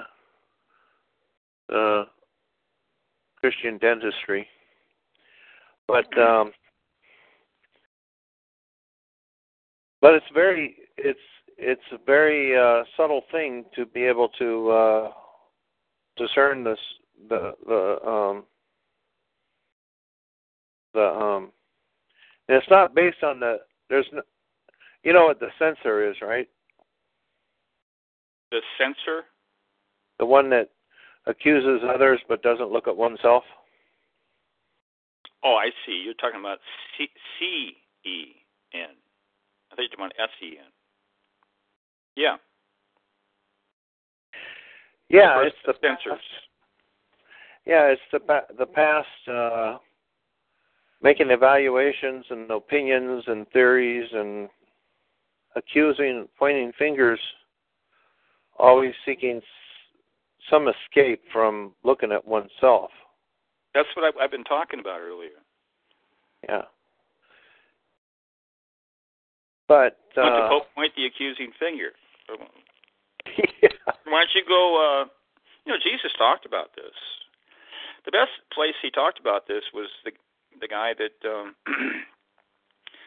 wanted to uh, talk about the log in someone else's, or the uh, excuse me, the uh, well, it's, it's in different translations. The uh, oh, the small piece of wood in somebody else's eye, but he had a log in his own eye. Right? That's exactly. See, Jesus actually addressed these issues. oh, I know all over. Uh, all of Paul, uh, Peter, uh, Christ, and um, you know what the Father said, right? What was the what was the term that he used uh, for the smaller piece of wood? I should know that. Uh, Splinter. look at the- yeah, that's right, splinter. Yeah. Yeah, like a like a toothpick. Yeah, But you see the redwood log in your own eye. and that's a good example there where he's using hyperbola. See, we want absolute accuracy today. Uh, in the modern, that's the way the modern mind is, whether they're Christian or not. He's Uh-huh. using exaggeration there to emphasize something. The prophets used to use that. You can't take that literally. Obviously, see anybody can see that. I'm a literalist, but it becomes an absurdity, like I said earlier, if you take that literally. See how it becomes Well, absurd? Everybody can see that. So you, there's places you cannot take the Bible literally. You're not supposed to. Well, you can take some things literally that it would be absurd uh, absurd to uh, look at a, a splinter in someone else's eye while I got a log in my own. hmm That I mean that's literally absurd, right? Yep. That's literally hip, hypocritical. And uh, I I tell people straight up, uh, Dave. I say, you know, the the the the only problem with the entire world is me. Because Well, Okay. because uh that would have to apply in a narrow context. because you literally are the entire world. Did you get that from Helen Blavatsky? No. That was a theo- theosophical joke. No, I got that from scripture. Okay. It sounds like the the microcosm and the macrocosm, and there's some, there's Well, some truth in that. The Actually, in, the, in Western Mhm. occultism, it's also true in the East, but uh, a man is a um, microcosm of the um, well, they say the universe, you know, the cosmos. yeah, my father's greater than I, right? No, they, with- take that and they run with it. Uh, the Christians go, "That's not true. That's from the devil." And I say, "There's significant truth in that. There's truth in the middle. But you have to figure out some things that um, we've been lied to about. There's secrets about both the creation and humans themselves. There's many secrets about the human body that have been covered up. You they're going to do that. They're going. to, if there's mysteries about the human body, there's things that are significant. They don't want us to know. They're going to cover it up. So guess what? That's what they did. So that means there's things about the human body that are great mysteries to Christians. They don't know anything about it, but they don't believe that. They want to believe that God has revealed all things through the Holy Spirit. And this is actually, they actually believe this. It's a very childlike belief. And it makes everything simple. And um, you know why they do that? Because it gives them security. You see, because um, you don't have security if you acknowledge that you, you don't know. There's things you don't know that are that have to be significant, not trivial things. And so most people are delusional enough to shut that possibility down and convince themselves that um, this is this delusional belief that everything we need to know is right there in my Bible. Those kind of people. That's, Yeah. that's another uh, example of that condition. Well, thought thought thought uh, thought puts to, together the insecurity, and then out of that insecurity, a, a a part of that thought breaks off to project what security is, and in that projection, in that space in between it, in my insecurity and wanting to be secure, uh, that space in between is the conflict. See. Well, you can see that everyone is is has a natural desire uh, to be secure. This overlaps with the natural desire to be happy. But unfortunately, this desire that you have to be secure, uh, unless you're going to make the effort, it leads to delusional beliefs that you know everything. Because if you don't know anything, then you're going to have insecurity because there's unknowns. But you don't want there to be any unknowns, you see? You want to have certainty, so you manufacture a false certainty to give yourself what? False assurance to make you artificially happy from day to day. Did you know that most people in our society, I mean, you're going to say it right now, this society is, is suffering from massive depression more than any other society in the history of the world. But despite that fact, okay, people are artificially happy. We're, we're actually giving external means to make us artificially happy from minute to minute. And what is that? It's technology. But you see, it's not working. It's all artificial because people are becoming increasingly bored. Now, if you're bored easily, that's a sign of low intelligence. An intelligent child on Christmas Day will play with an empty box and use his imagination. A spoiled, lower intelligent child will be complaining at the end of Christmas Day because he played with all his toys and he's focusing on what he doesn't have. I could have had this, but I didn't get it, and they may even be complaining. That's a sign of low intelligence, and that's that's actually our entire society right now. This society is not happy. We're complaining, and but we're also delusional enough. See, if you're complaining, that means that you desire something better, but you don't want to acknowledge this to yourself too much because that would mean that um, your present reality has something significantly wrong with it. But you, you can't believe that because you have to believe that you're happy because in our society, success is related to happiness. So you have to convince other people, convince yourself that you're happy, and You might appear you happy to other people. you might artificial. expose you might expose the root, right? Which Meanwhile, people are suffering from depression. and if you even mention this, if you don't, if you say anything about this at all to a doctor, you're going to be on pharmaceutical drugs immediately. He's not going to ask further questions. He's not a psychologist. Once he hears a complaint, he writes a prescription, and he's going to turn you into a drug addict for the rest of your life. Mhm. You will be every single one of those drugs makes you into a drug addict and a slave. That's what these people are. They're they're, they're we got food slaves. I talk about food slaves because most people are eating. They're not even eating food. They're eating processed food. Processed food is not food. You just think it is because it looks like food. Oh no. That's why you got to use different terminology. Call it anti-food. Guess where anti-food comes from? I'm going to scare everybody. The devil. Now, if I say the Illuminati, that sounds better, doesn't it? But see, the devil gives the orders. The Illuminati, they just carry it out. They're not, they're not plotting and scheming because the devil doesn't like that. He likes to do all the plotting and the scheming.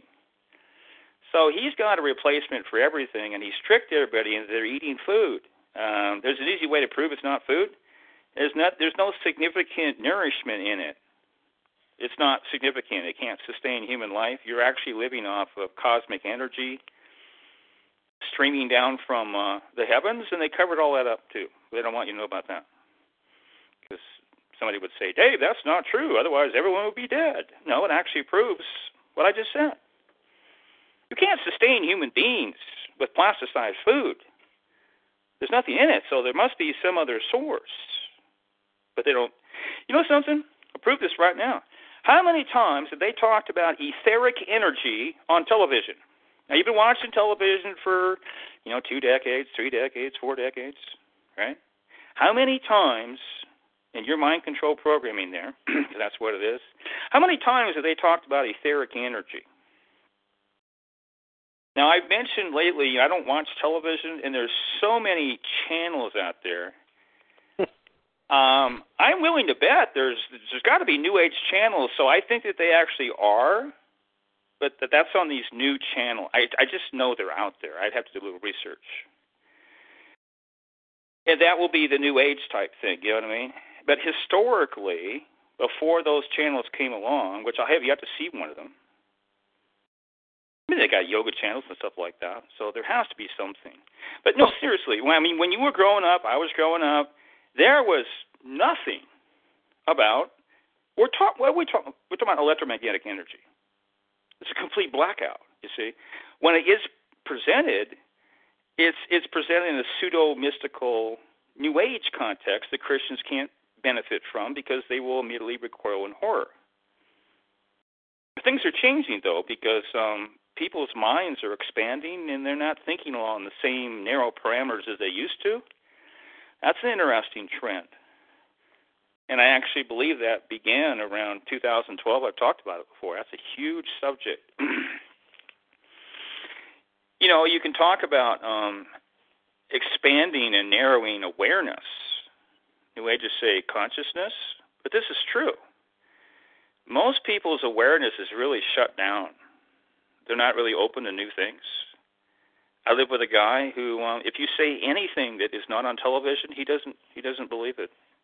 I know that sounds funny because see, my audience is exact opposite. That sounds funny to them. He's the exact opposite. If it's not on television, if I've never heard, because that's his entire reality. He doesn't read magazines, look at books, listen to radio. So, what is your reality? Television. If it's not on television, it's not real. What well, I'm going, well, hold it. It's on television, so it must be fake. well, that, that, that's a conditioned insight, which isn't really an insight or revelation. It's conditioned upon, uh, you know, what one from the past, right? So, oh yeah. Uh, well, some people got together today, like I said earlier. I think I did, and they had a uh, discussion about this individual. We've never this has never happened. I didn't wasn't involved with making this manifest, but um, this other individual was presenting him as a, as a he's a he's a child. He's an adult child. He actually watches like Batman, Gilligan's Island, uh, you know, old Star Trek episodes. I mean, const, um, constant fixation on stuff out of the 1960s. Uh, stuff that I used to watch when I was a little child. He's still watching that kind of stuff. This is his whole world. Yeah, well, uh, you, you know, you can't really know yourself because uh, yourself is a past. See. Uh-huh. Did you know the you Illuminati know, doesn't want you to grow up? Yeah. Did you know they don't want you to grow up?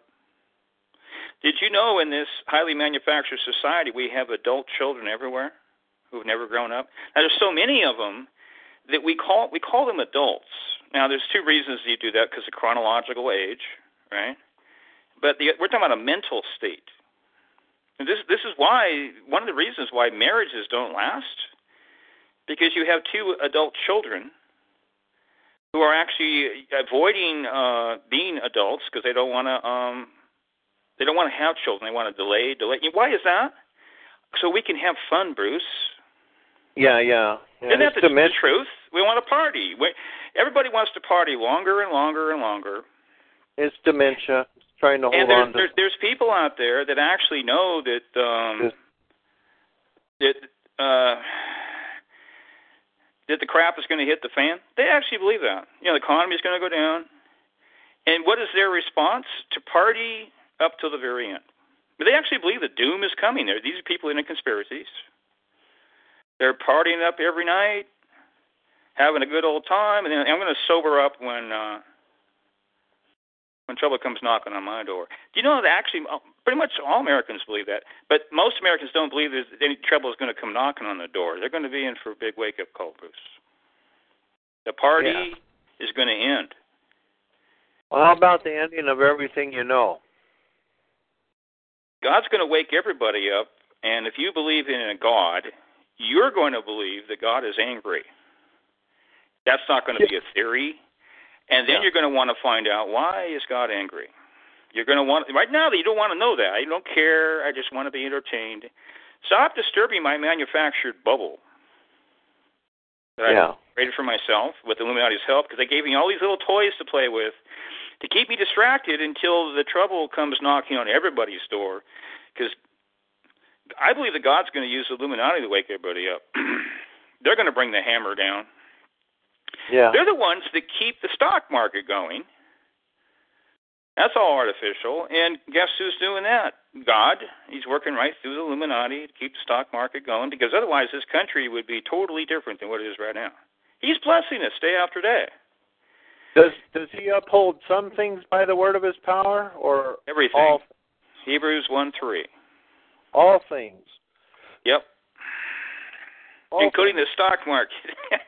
Yeah, including the Jews and you know yeah. uh, everything's uh, uh, and then not, Everything's nothing- under control. I like I like to say around here, uh, the Illuminati controls everything, and God controls the Illuminati. But people don't like to believe that. They want to say the devil's running wild. well, this is uh, Dave Eager and uh, Bruce Gorman here. Somebody asked is. No, I'm not a it- co-host on Stormfront. don't don't join anything.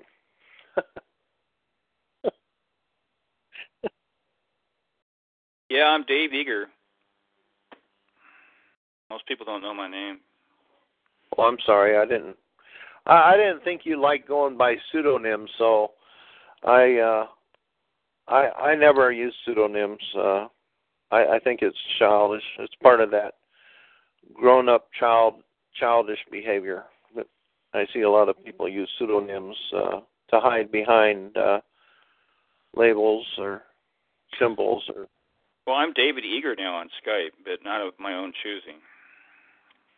That's what Skype did to me. I couldn't access my own account, so this older account appeared out of nowhere, and that's what I've been using. You know what's interesting? What's interesting is you ever heard that uh, Cohen song? Uh, Leonard Cohen. yeah, have you ever heard that song? Well, things are Um, going to unwind. Things are going to unwind, and uh, Yeah, you're talking about a song that they play uh like on these conspiratorial podcasts. They've got about three or four of them they circulate around. I've heard of it. it's called "The Little Jew That Wrote the Bible," right? But uh, what they do is they they put the truth out there. Not the truth, but the uh, the diabolical uh, antithesis of what's actually happening, uh, because they want they want to have, and so they use entertainment to get people um, uh, to to be afraid of of the evil. See, uh, would you say uh, fearing God has to do with uh, resisting all evil? Well, it has to do with a number of things. It has to do with uh, uh, yeah. obedience. One of the reasons we obey God is because we uh, have a natural respect for Him. But I, I, I don't think that the word hate or fear translates very well into English, and I think that's deliberate.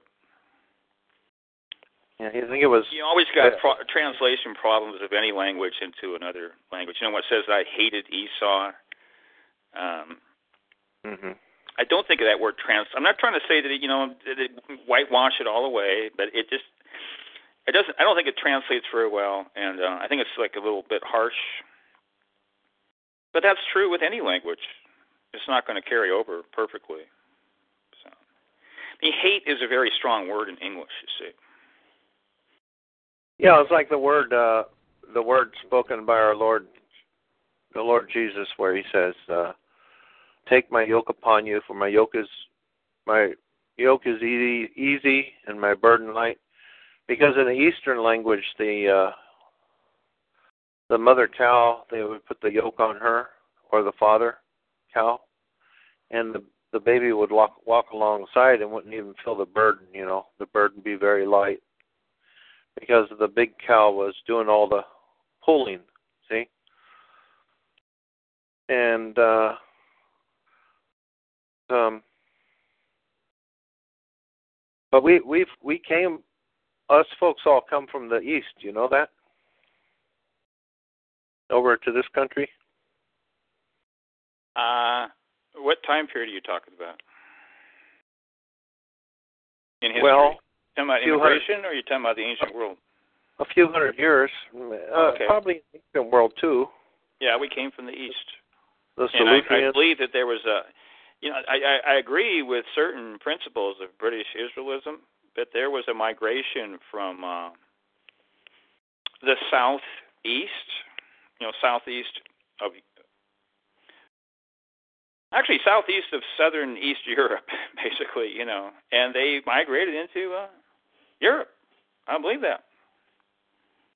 hmm From That's a very simplified view, though. From Mesopotamia, you're talking, right? Yeah.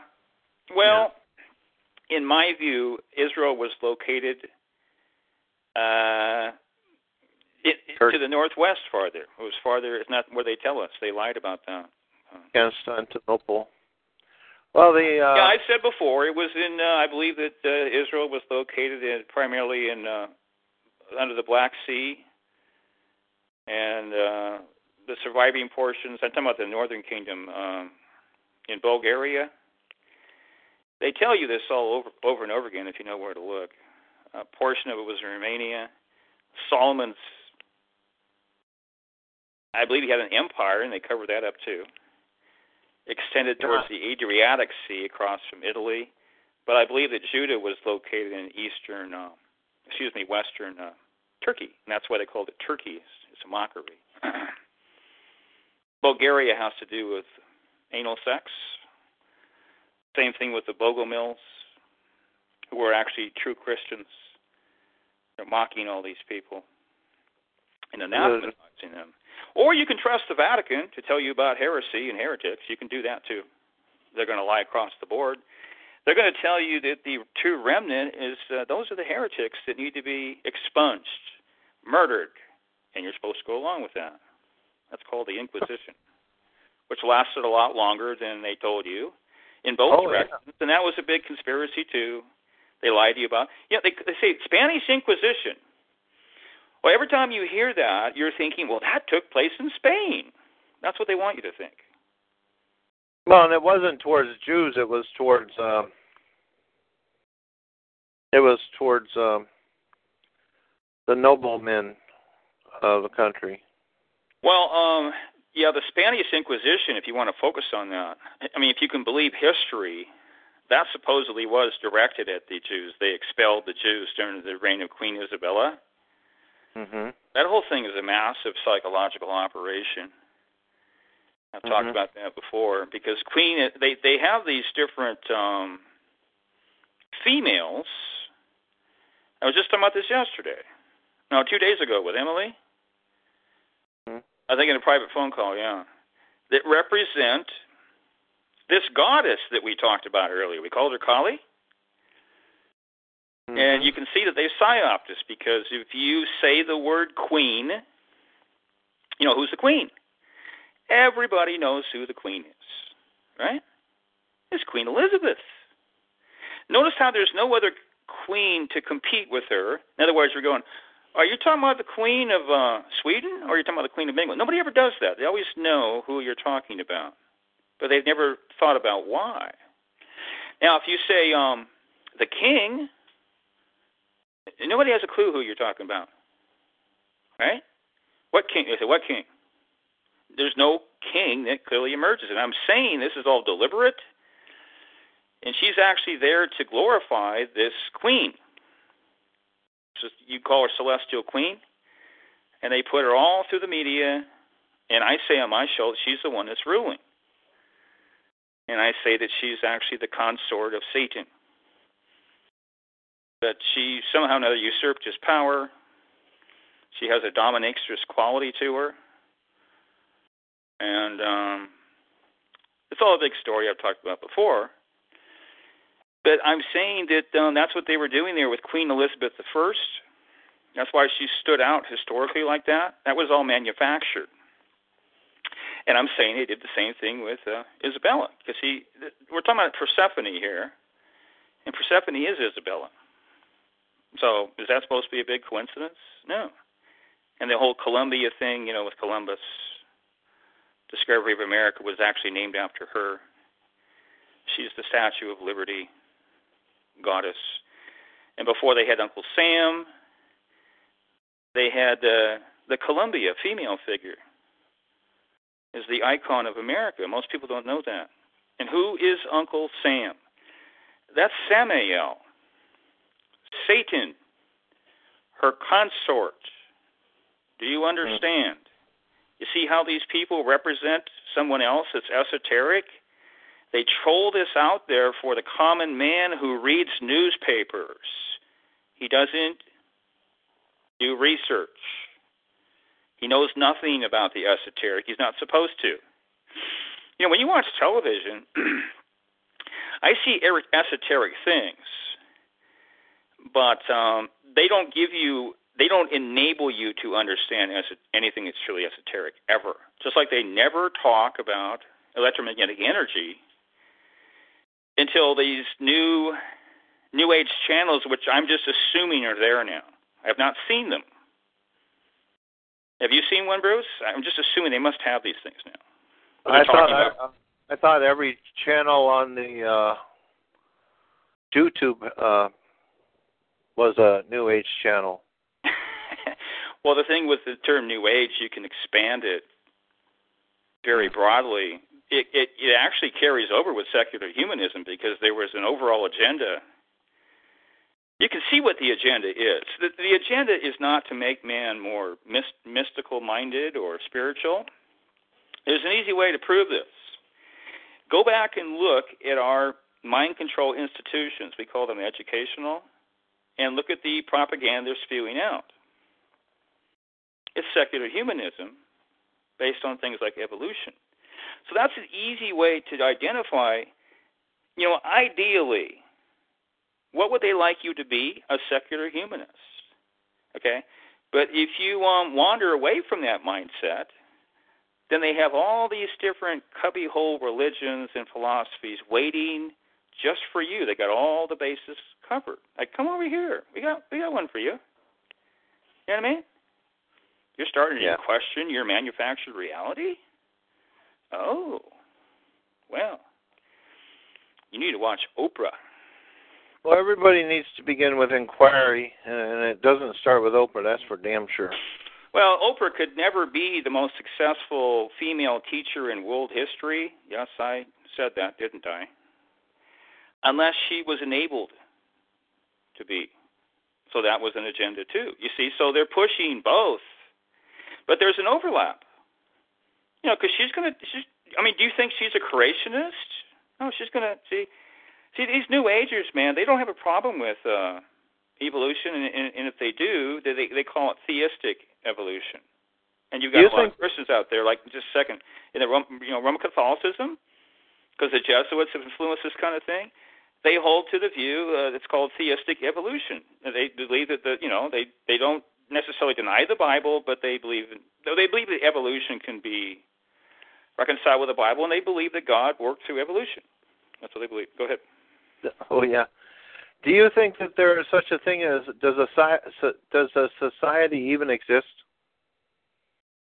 See, when you uh, raise questions like that, you have to define the term. So, what do you mean by society? I say society is a cult. But I mean, the cult does, exists. As far as the individual goes. But see, this society is also it's a sham. There's in, in another context, you could say, this is not a true society. This society is it's a sham. It's it's fake. So in that sense, there's truth. So it depends on what kind of context. You see that? But I I, I emphasize primarily that it's a cult. You're born into a cult, and you're never supposed to figure that out. and people don't. Well, you know, the consciousness of uh, an evil of a, a, a brain that's limited, that's been hurt continuously since childhood. Traumatized. Uh, that's what that's what the society does. It it, it it's Yeah. ongoing trauma directed at you, psychological trauma. But what I'm saying is that, It's that having an you, effect. Go ahead. I'm using you and me as uh, just for communication's sake. That that um, that that so-called individual, which is a product of this corrupt society. Uh, what I'm what I'm getting to is it does it even exist? See? And what well, I said in a qualified sense, you can make a case it doesn't, because it's a sham. yeah It's, in other words, it's not a true society. Yeah, whether it's secular or religious, or it, I mean, the, the words used by these these oligarchs are, are are put together to keep us to keep us um, Divided out of line, and, and confused and delusional. used and delusional, and, and in the dark. Yeah, So what you're talking about is the fact that this is a highly artificial society, and from that Well- viewpoint, it's not a society at all. It's not a true society. Uh, I'll go so far. I'll go a step over and say it doesn't exist. Yeah. Okay. See, Um, it's it's it's see it's it's this is barbarism, yeah, technological barbarism that we have today, and it's an open asylum. And so what- when you once you start to see that, you go, what kind of society is this? Well, I just said Now- it. It's an open asylum. Would you? and people would- are getting crazier and crazier and crazier, and that's what these drugs are doing. There's you know there's a great book out there by a lady who is proven. I mean, so what she's saying, uh, what's the name of that name of the book? She's saying that the food itself is making you crazy. I'm talking about psychological disturbances. Oh, the name of the book is The Crazy Makers. I'm pretty sure The Crazy Makers. I've heard her interviewed. Now she, it, I'm not even sure if she's talking about pharmaceutical drugs. She's just talking about the food. There's so much poison in the food. This stuff is diabolically designed to give you psychological disturbances. Now you look around at people, and I'm telling you, man, things are deteriorating. There's an easy way to point this out. Just look at you. You know, you drive around. You're a great example. Your profession is driving a truck. And just like if you're a school teacher who's been around since the 60s or 70s, you see the ongoing deterioration of children, you know, mentally and manifesting physically. They can't even sit still. You know what I mean? You have seen the deterioration in uh, people driving automobiles. You notice that? Mhm. It's an on. I haven't even asked this before. It's an ongoing deterioration. Now, look at road rage alone. Is there more road rage, or are things improving? They're not getting better. Everything is deteriorated. These people, man, these people, they're not even. They should not even be behind the wheel of a car. They're too unstable. You got all these people out there that are drinking because they're depressed, and they're on pharmaceutical drugs. And, you know, e- even the doctors will say, you know, you can't mix alcohol with the. But do they listen? Yeah, they're alcoholics, but they're on pharmaceutical drugs, and now they're behind the steering wheel, Bruce, and they're coming towards you. Uh, thankfully, you're in a large vehicle, but that's going to be problems if you get into a wreck anyway, because this whole Yeah. society is driv- is lawyer driven, and it's designed to turn everybody into a criminal. And they don't have to turn you into a criminal; you already are one because they have all these little micro laws that you don't even know about. Ha ha ha! You don't even know about it. You're a criminal too. Did you know that you're a criminal? Did you download a BitTorrent file? You are a criminal. We're coming to get you. We just haven't done it yet. but we're Well, coming. you know, there's uh there are uh, uh, billions, literally billions of uh, of uh, tentacles with of uh, fear that you know the the entire the entire narcissistic uh, consciousness is uh, I, I I look at it as a, the river of Hades or hell. Uh-huh. And when one steps out of that, uh, I'm not going to say that's the wrong words. Uh, when one inquires into this this entire network of what man has put together, You're not supposed to inquire. Don't ask questions in the cult. Believe what When you're one- told. Accept the version of reality. Don't probe, Bruce. You're probing. Stop. You're not. Don't you want to be a good citizen? Do you want to be a good citizen? Stop inquire- when one begins to question and inquire into the entire the whole the whole f- mess, one find that's where one, huh? Uh, one of my favorite groups out there is called Swing Out Sister, and they got this. Uh, actually, it was the bumper music song. I just haven't played it yet. It's got this great song called Be- "A Beautiful Mess." I guess that's Oh. what we have here because, um, you know, people don't want to acknowledge that the society is a sham because that's all we have. So Yeah. they, they, to them, it's a big, beautiful mess because they love their programming. Now let me ask. Stop and think another- about one thing: how, how important money is. Let, let's expose this. How important is money? Money. Look at even back in, uh, the book of Ecclesiastes, it said money answers all things. Now look at this society, which is that you know, that was not a consumerist society. These people idol idolize money. That's what they seek, and this is actually a form of self-worship. Don't don't don't be confused, okay? But now, you believe and I believe that God has a better way. Now he he's been fundamentally evolved with money. Don't get me wrong, but the superior way. Well, actually, if you go back and you understand the golden age, whether you believe in that era or not, you know the classic golden age of the um, Greeks and Romans, where you had this pristine era where there was actually there was no possessions and there was no desire, and everybody was happy. Isn't that something? You can say, well, that was all a myth. Well, we're just talking about as a theoretical possibility here because we don't need to. Okay, but now look, look at people today. Okay, if you even convince people that are conspiratorial, you know that this all goes back. And there's, there's a great book out there called The Babylonian Woe. That all this goes back to uh, that time. I actually believe it goes back to Semiramis, and I believe that coins at least after the flood, probably had to do with sacred prostitution, which is some kind of a uh, term that needs to be uh, precisely defined. But I'm not going to go on that right now. Yeah, they put them in But I think that eyes. term is a, a bit of a misnomer. But anyway, I mean, it goes. It's very ancient. It's a system of control. You see, but now you know bartering is superior, but but you see, you can convince people that bartering is better, but it doesn't matter.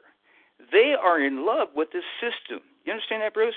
This is a mo- the money system. That's what we call it. The Christians love the money system.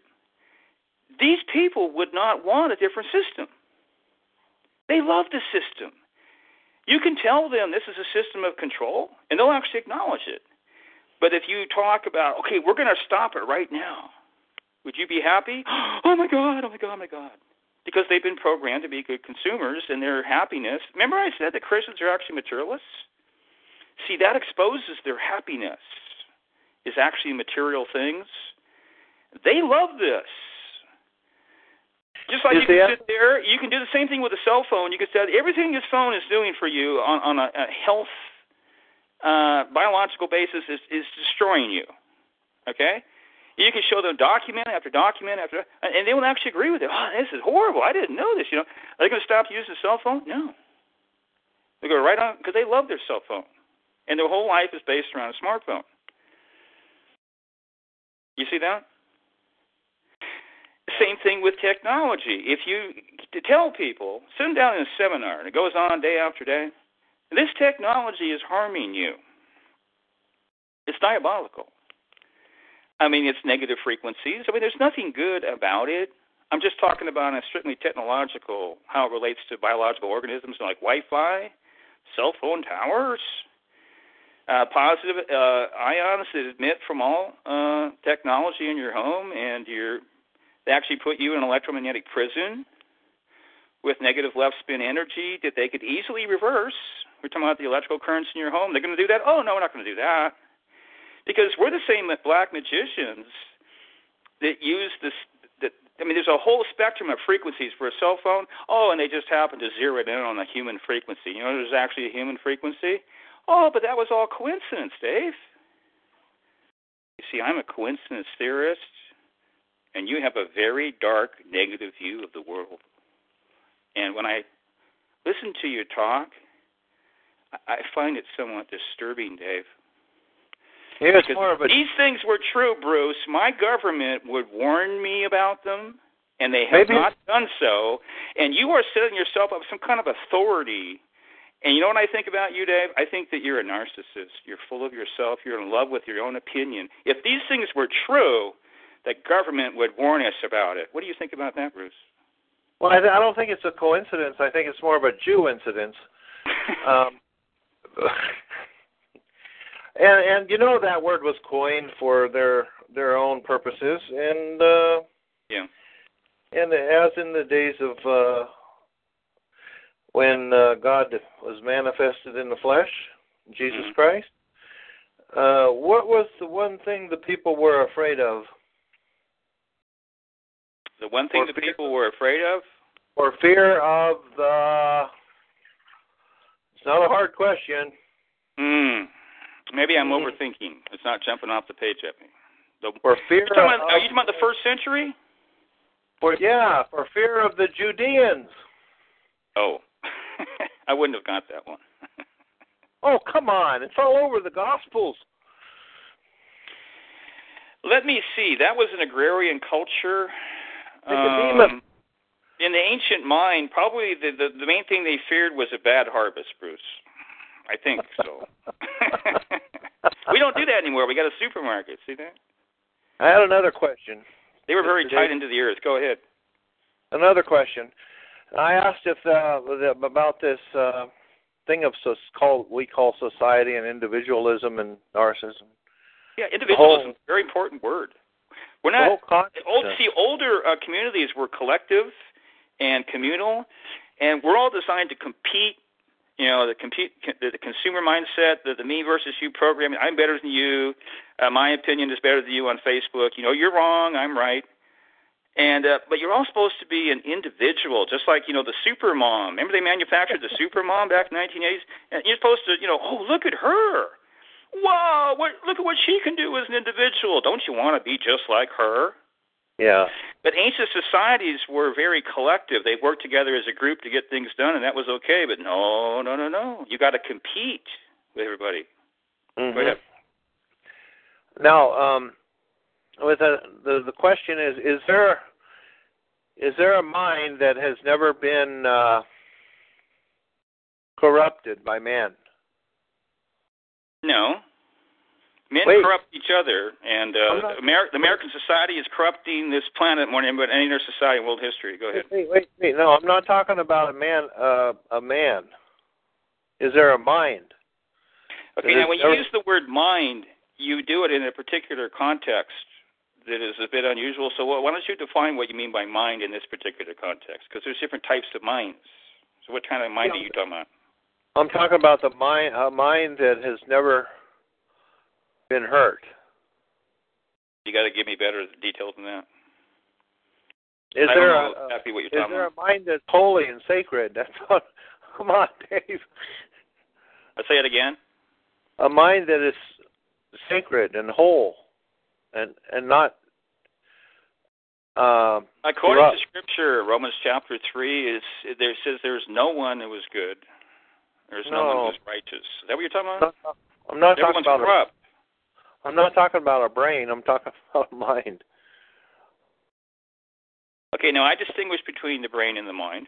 I believe that the mind is electromagnetic and extends outside of the brain, and we've actually been psyoped into believing it all has to do with this organ called the brain, and the smartest brain that ever existed was Einstein.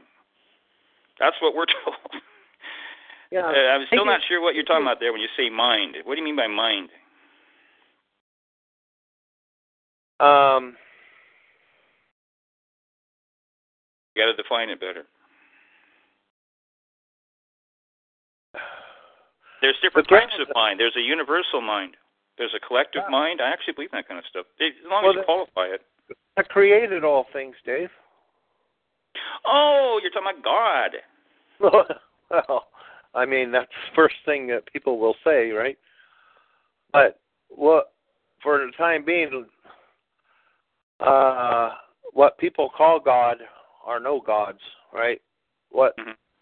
you know, or if we have an image of Him, or because if God made us in His own image, He must be a poor God.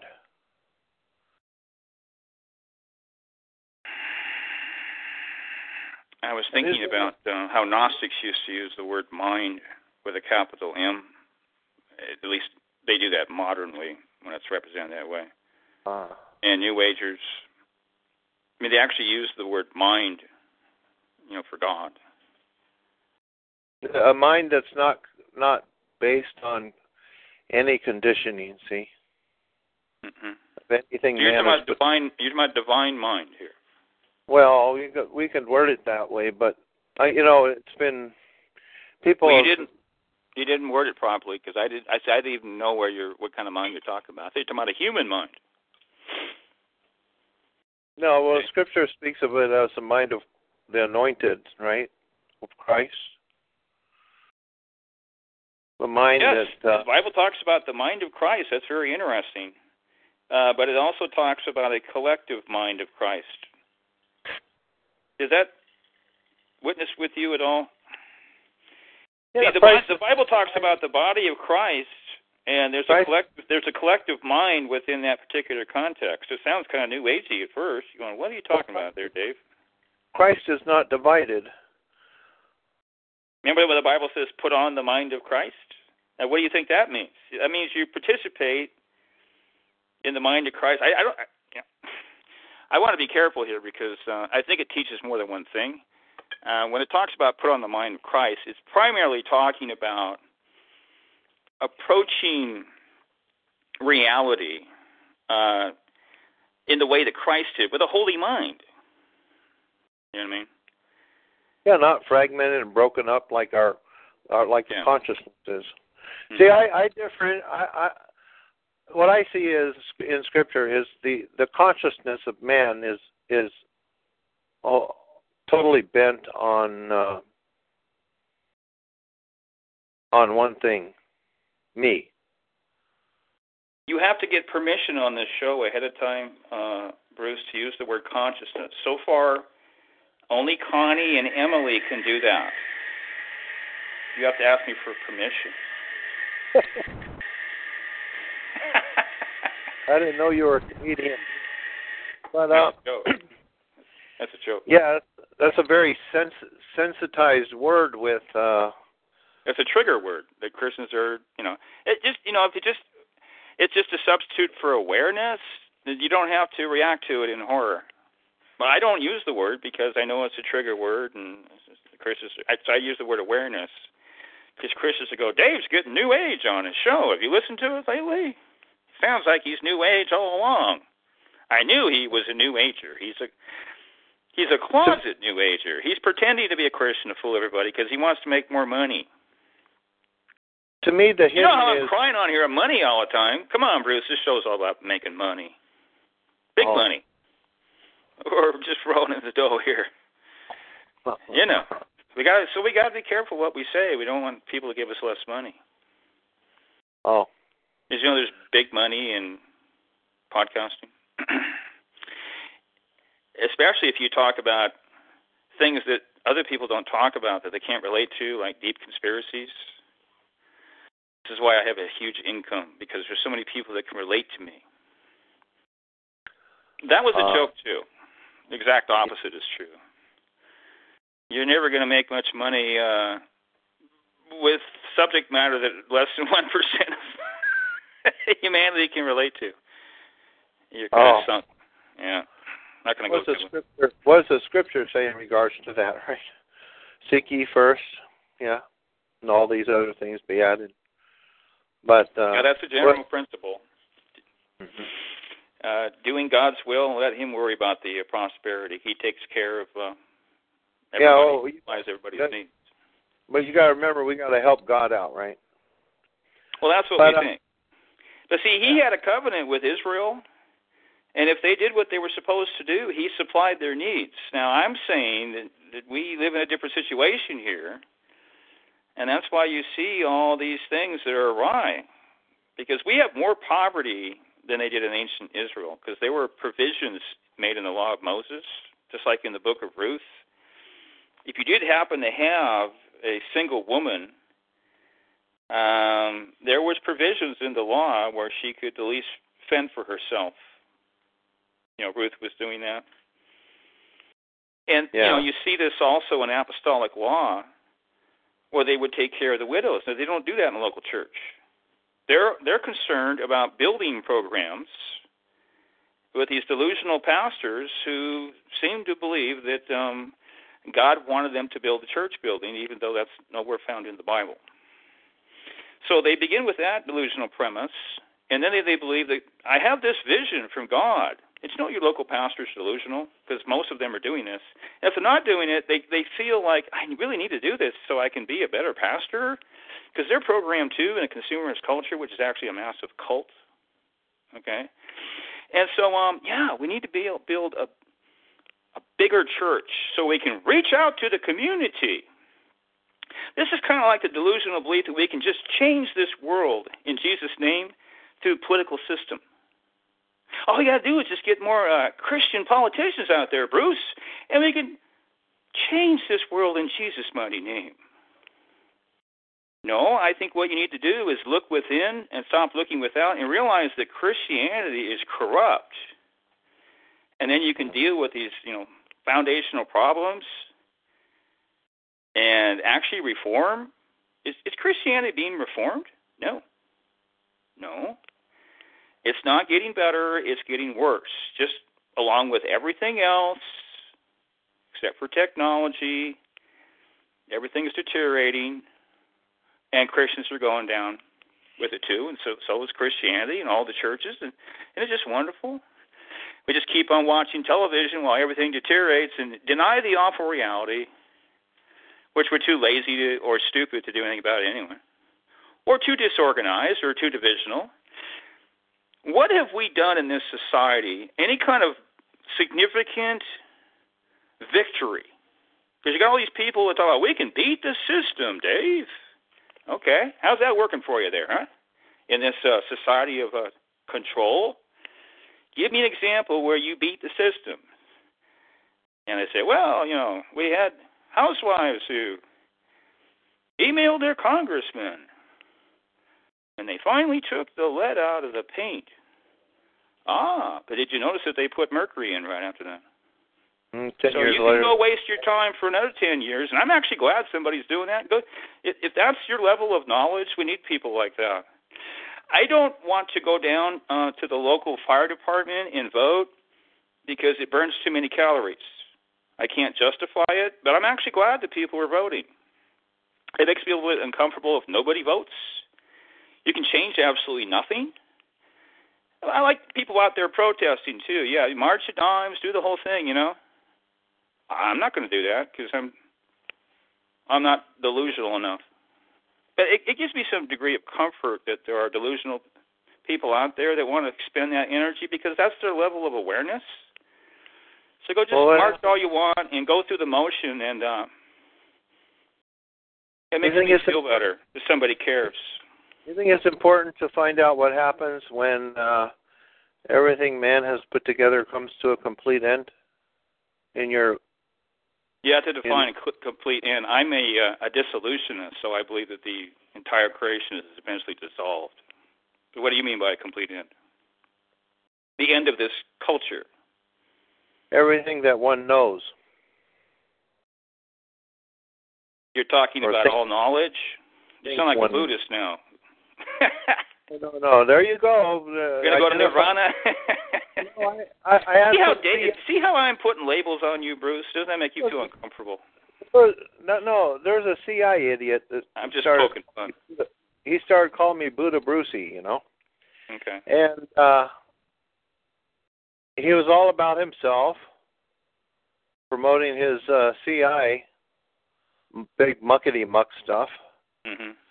And calling himself the top uh, top authority on uh, historical studies and all kinds of garbage. Mhm. You know, lifting himself up, and uh, you know, he identified. Uh, I w- I don't have any interest in. I don't pray to Buddha. I pray to our heavenly Father. You know, and uh, he's, uh, you know, and you get all kinds of people that want to identify with some. Yeah, that's it. Bill Fink. Yeah, and they want to identify. Look at I uh, mean- Guess Fort. I'm sorry, I interrupted you. Go ahead. Would you trust a, a man with a name like Fink? In my conspiratorial mind, I would normally assume that that name is manufactured. They're actually telling you, but um, Mm. I, I'm not asserting that But in this particular But- instance. I mean, you can have names like that. People want to identify with a deity, right? If somebody his last name is Horn, Horn. I get suspicious. Or Bell. Oh yeah, Yeah. I do. Yeah. Now, all these people, they have satanic names. That's not their real name. That's just for public consumption. But they loved. Let me give you an example here. Um, if you think for even a microsecond that Dave, uh, somewhere in the back of my mind, considered the outlandish possibility that what's going on there in Burns, Oregon, could possibly not be manufactured, uh, you you would be wrong. I just assumed that from the very beginning. So now we have the son of uh, what's this? Okay, I'm trying to remember his name. It's not Clyde. Clive. C L I V E. That name sounds very satanic to me. It's just I, I can't quite explain why, but here's what we do now. There's not 13 Illuminati bloodlines that run the world. I'm sorry to disappoint you folks. Uh, but there are 13, uh, not that we can define it as 13, but there's a relatively small number of families like that on the managerial class at the very bottom. Oh my God. What did you just say, Dave? I said, at the very bottom. They're the managerial class. They're kind of like, you know, like janitor in a hospital. Ooh, he's real powerful, isn't he? He takes orders and cleans up messes. That's what they do. These That's guys the are the scape, these guys are the scapegoats. hierarchy. The You're scapegoats. talking about the hierarchy. Well, when the black magicians, when they uh, do their tricks and always get away with it because you don't even know anything about them, you never see them, you don't have any knowledge whatsoever.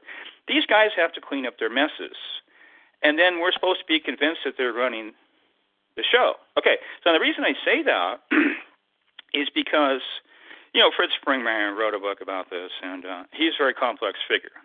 I've talked about him before. But, I mean, the Bundy, you know, whether he, what he says is right or not, there's no question. There's a powerful family called Bundy. It's Illuminati. It's a bloodline, okay? And of course, you know, I'm from Tacoma here, and uh, we have Ted Bundy, who's a notorious serial killer.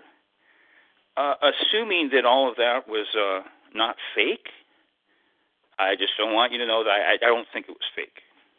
I think his parents were Satanists, and they were in on it too. And he was programmed, and we know they're involved with all this because one of the um, micro exceptions for devolution, I have said that they are before, is there are less serial killers. Most people haven't thought about this, okay?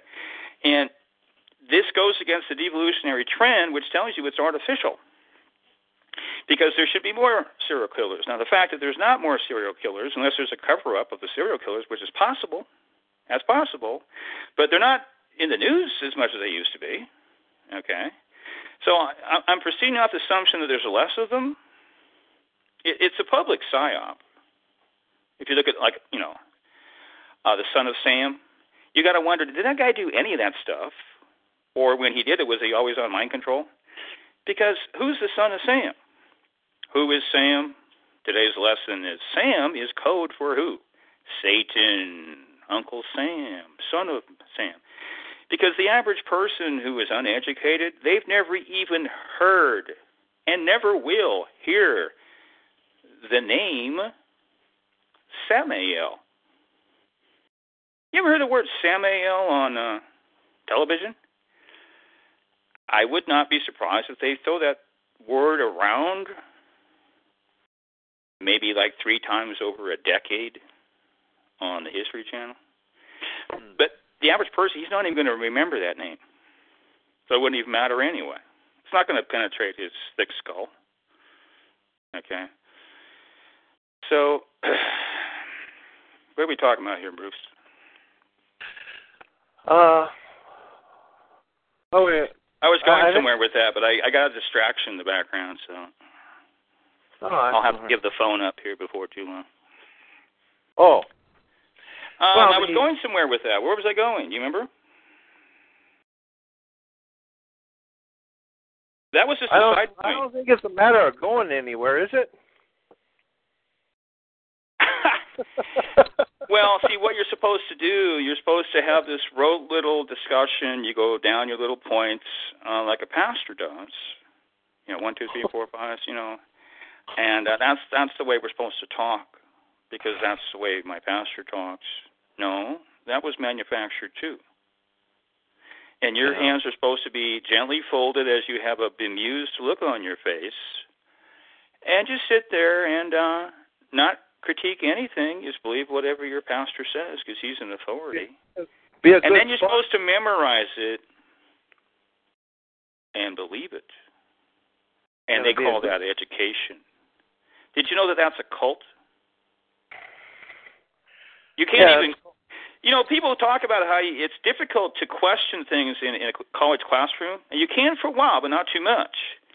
Well, which is which is worse, a local church setting or a college classroom where the professor is absolute authority? Do you realize that the pastor has more authority than the college professor? You cannot question a pastor in a church setting. Do you ever see that going on? You ever see anybody question the pastor? That's like an outrage. This is a sacred convention here, Bruce. You cannot question the authority. Well, guess what, folks? That is a cult. You understand? Yeah. That's a cult. But see, Well, it's called Christianity. That's that's my religion. Uh, yeah, I know. But here, I- it's something to make you feel better. Everything else is a cult too. But does that make you feel better or not? I don't know. Well, you know what's Maybe more not. Huh? you know what's more important than the pastor or the cult or is one's attitude or approach, and uh, that's what needs to be looked at.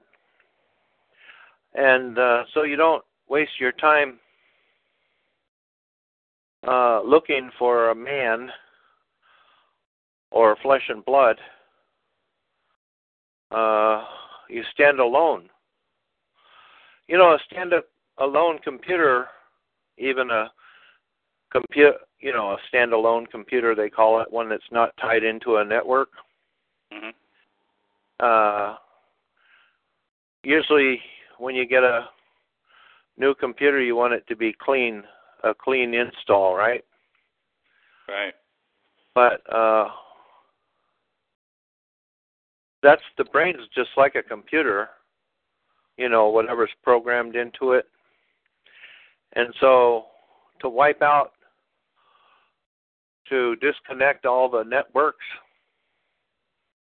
of uh, being connected to, uh, you know, you, it just the question raises it. Answering this question would determine if your head was to be cut off first thing in the morning or not. You need to find the answer. That's the attitude one needs in inquiring into being able to stand, having done all to stand, stand therefore, uh, like Paul says uh, in Ephesians, so that uh, all the wind of doctrine and sleight of men and cunning craftiness whereby they will lie in wait to deceive, that you may uh, be not found wanting, you know. That means to have a brain that's absolutely quiet and still.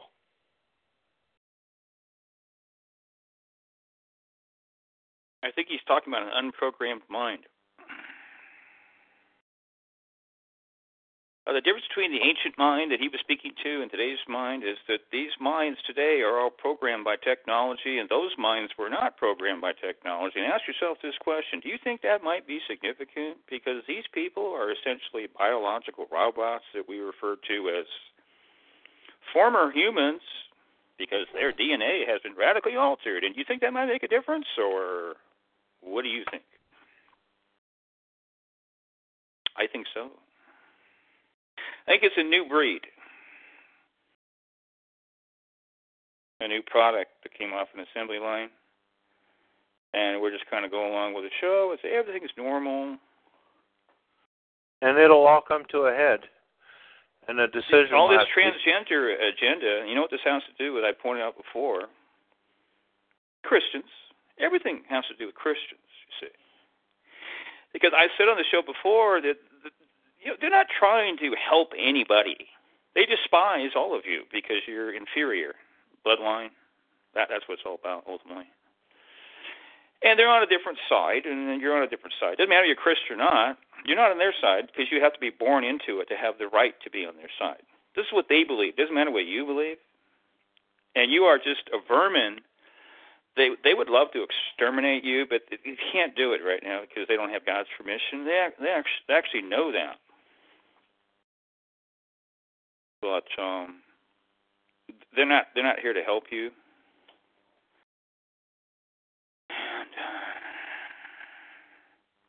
Well, they're they're here to help themselves to what you have,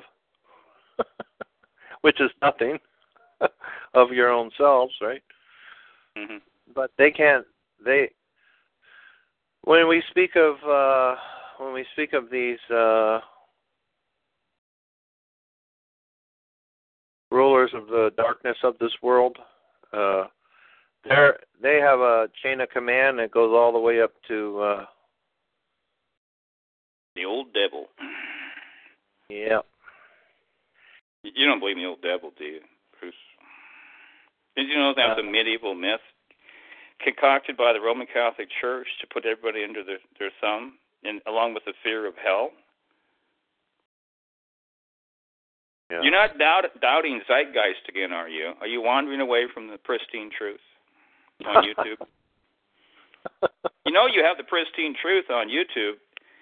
We know that for a fact because look at all the things they predicted about September that came to pass. Remember all those things that came to pass about September? So you know you can oh. trust YouTube. Go to YouTube for your authority. You think there's going to be a second 9/11? Oh, I guarantee it. Uh, you're really just talking about what size, but it's predicted in the Pet Goat 2 video. And uh, that is the most amazing piece of visual propaganda that I have ever seen. Mm. And I'm going to make the massive assumption, which is not massive to me, that uh, that false flag they're predicting will come to pass. But you know they've they've created everyone in, in, in you know different sizes. They had a smaller one for Vietnam, but they did have one. But they they do it they do it over and over again. Mm-hmm. I believe they had one for the Spanish American War. They they had the Lusitania there in uh, World War One, which is more important than people think. And um, you know they had um, Pearl Harbor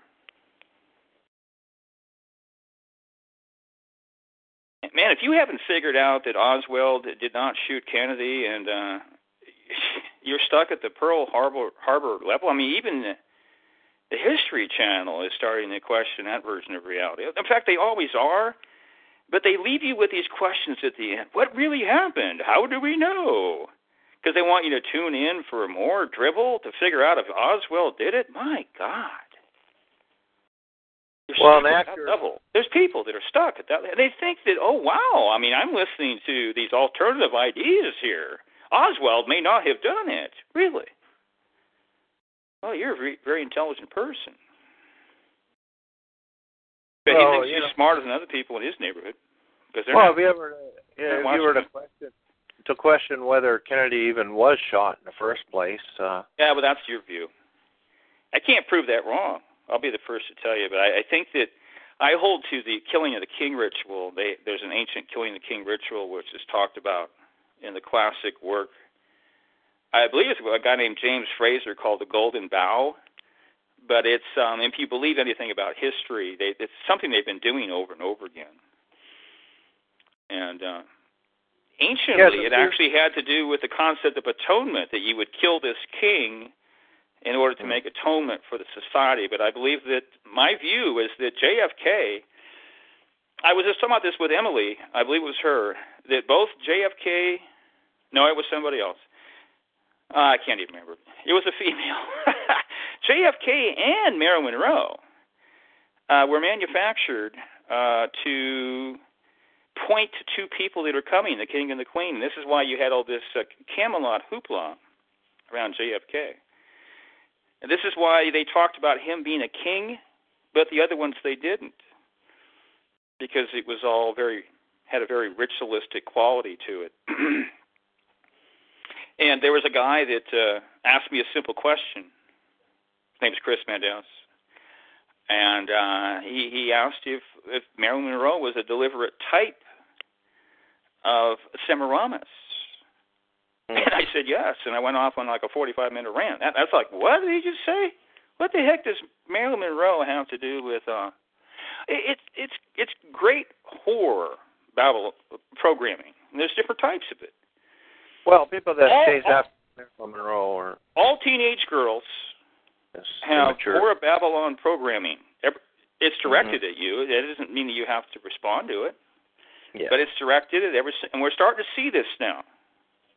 Mhm. And um, you know that's what Madonna's doing and Lady Gaga and Katy Perry.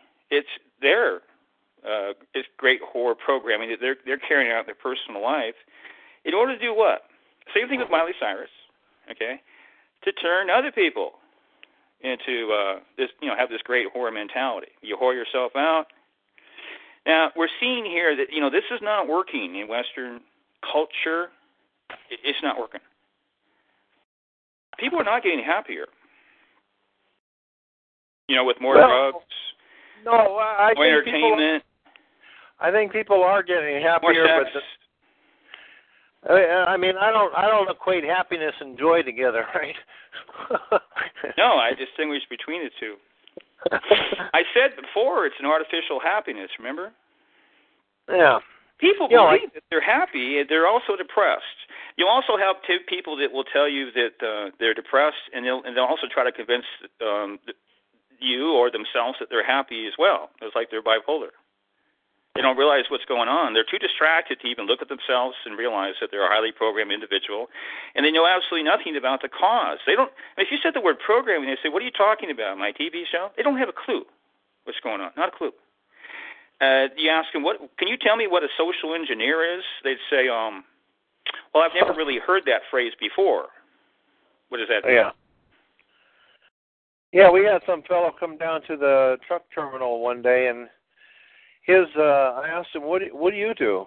He says, uh, "I'm a human resource manager." I, I just thought, well, what's a human resource manager? That's what the Illuminati are, human resource managers. and he couldn't answer it, and uh, I didn't expect him to either. Mhm. But um, the uh, the computer in the brain, uh, they have this frequency uh, turned uh, to uh, um, divide and conquer. That's their through deception wage wage war, and uh, you know um, Paul says that he shall come in all the you know all the power of Satan to deceive those who uh, of us who probably deserve to be deceived. Because we never take a day to question to find out you know to inquire That would require a little bit of effort, where calorie, where be, calorie expenditure. You know. yeah just Well, a day Yeah, I know. Ponder reality for one day of your life. Can you do that, please? No, I don't have time. The thing that they have the most time to do, which explains why they have no time, is television watching. Huge blocks of time watching television. And uh, where did all the time go? Because we said before that technology was supposed to give us more time, but it, it stole the time because they turned you in to a slave. You have to hold, have your programming. You're addicted to your programming. You know, your Game of Thrones, your American Horror Story yeah, and if you have a computer and the memory is totally wiped out on it, you know, God no forbid. memory. Huh? God forbid. but if if if a different program was installed, you wouldn't know how to use it. Hmm. Uh, you'd have to start all over, uh, learning about it, and uh, the scripture speaks about that we're not trained to to uh, live without uh, worry and problems. We're not trained for that. We're constantly trained to have constant problems, to meet one problem with another problem, one worry with another worry. And so, um, only God can break that pattern, that program, on whom He wants to do it. Well, that's exactly right. I mean, if you look at something like MK Ultra, how would you have ever even known that it is programming? Uh, the programming is broken down because you're talking about uh, you know compartmentalized information, and uh, they're they're hiding and concealing parts of the brain. They're compartmentalizing the brain. So how do you do you have absolute knowledge about what they did to the brain? No. So how do you know that this programming is broken down? We actually don't. Now, how, how is that going to happen? Uh, well, it's going to have to be supernatural. God's going to have yeah, to do it. That's right. Knowledge can never be knowledge can never be complete about anything, and just that. Unless very, it's a simple philosophical truth. I agree. Well, well, knowledge is limited, and uh, it's a. It's well, there's, a I believe there's some things we can know for sure. Well, I'm saying what I'm saying is, you know, the the man who invented the jet had to scrap the propeller, but even the jet plane, you can build one to go faster and faster, but it's still limited. See, is what I'm saying. Technology. Uh, so there, there, there's a absolutely a, a totally different instrument that's required, and that's not of man. It's not man-made. Okay, uh, I, I remember where I veered off. I want to go back to that. I was talking about um, the Bundys, okay, and actually what was going on in Burns, Oregon, there, mm-hmm. and uh, so you know I, I was never fooled for a moment. Which what, what's going on with the Bundy Ranch? First of all, as soon as Dave hears the word Bundy, I mean, we're already going. Hold it. Holy, why would I buy into this without any yeah. kind of evidence? Because they just said they keep saying the word Bundy over and over again. So I'm going to be immediately suspicious. I'm not going to believe anything they say. But yeah, the whole thing was exposed. And see, you're supposed to rally around. It's called the false solution, problem reaction solution. They create the problem. The people cry out, "We need to get something done. They're stealing away our lands from us." So they give you a solution. Uh, what's the solution? Uh, Clive Bundy. What a joke! And then look around, people like Alex Jones and all these other clowns and they start rallying around him. You see, a dead giveaway. Same old show. And this is all done for uh, people of low intelligence, which is that's what most Americans are. That's just a fact. People of low intelligence. Okay. You cannot. Uh, it, it, what are most Americans doing? Staring at a uh, flickering screen. Is that going to make you intelligent? No. So therefore, by default, they would be people of low intelligence. Uh, well, that gee, Dave, that wasn't very hard to figure out. You've got some good ideas there, Dave. I'm going to have to come around here more often. I'm learning new things every day. Well, so anyway, always... yeah, this this character they have down there in, um, you know, this is a little bit complex story, but he's in there now. His name is Ammon Bundy, and he's the son of Cli- Cliven. Now, Ammon, uh, I don't like that name. if his father's name Cliven, I've never even heard of the word Cliven. It sounds satanic. And I don't like Ammon either because it sounds too much like a god called Amun. Amun Amun Ra? Ra. You ever heard of Amun Ra? now, I've actually said on the show that I think that's what Amen is. I don't buy into all this stuff, but I I can't prove it. But Like I know Nimrod? one thing for sure. One, any word that they that they they're going to give you in a weaponized language like English. If you're going to say it over and over again, they're going to be extremely motivated to make that satanic. So that's exactly what. They, what is the number one word that we use? God. God. And what is God? Oh, well, it's actually a a pagan Germanic late medieval term. God. That's what we're using. And also the word hell. Uh, that's also a German deity called H E L. And uh, a lot of times these things that you know they just sound phonetically the same. They don't have to be spelled the same. But I actually think that Amen is an artificial construct, and it has to do with Satan. And Satan is Ra, and Amen Ra is Satan. And I'm highly suspicious that Mr. Amen Bundy is named after Satan. And the reason they put him out there is the same reason they manufacture the ISIS, which is largely just um, a bunch of manufactured stories. I'm not saying they don't exist at all. Okay, uh, manufactured stories, photo ops, uh, which are some of them are obviously fake, and I'll actually go so far as to say they actually want you to know they're fake. But that's for um, a certain segment of the conspiracy crowd. They want you to know that we're we control everything, and uh, you can't figure out what's true because there's fake fakery, and now you're all confused, and because this is our little psyop to make you delusional. See, you thought that you weren't going to be delusional because you were going to explore your world on the internet and watch YouTube. I tell you what, YouTube is a great place to become delusional. You can become delusional by watching television or just watching YouTube videos who are people who are absolutely not qualified to define reality for you, but they give you titillation. And you know what it's all about? Me, me, me. I want to create a video. I want to set myself up as a teacher. And you've got all these opportunities, you know, technology. The problem is you don't know enough. Punk. All right? In the ancient world, this was completely laughable. If one of these people set them up as an authorita- authoritative teacher in a village, uh, no one would. First of all, people would ignore him. Okay, and if he kept, you know, talking, then they would probably throw rotten fruit, fruit at him, because you have to have a reputation that precedes you. In the ancient world, people had mentors because it was what a collective system where people worked together. You didn't try to usurp your elders, and you couldn't because everybody knew that you had to acquire knowledge over time. Now, YouTube, you don't have to do that.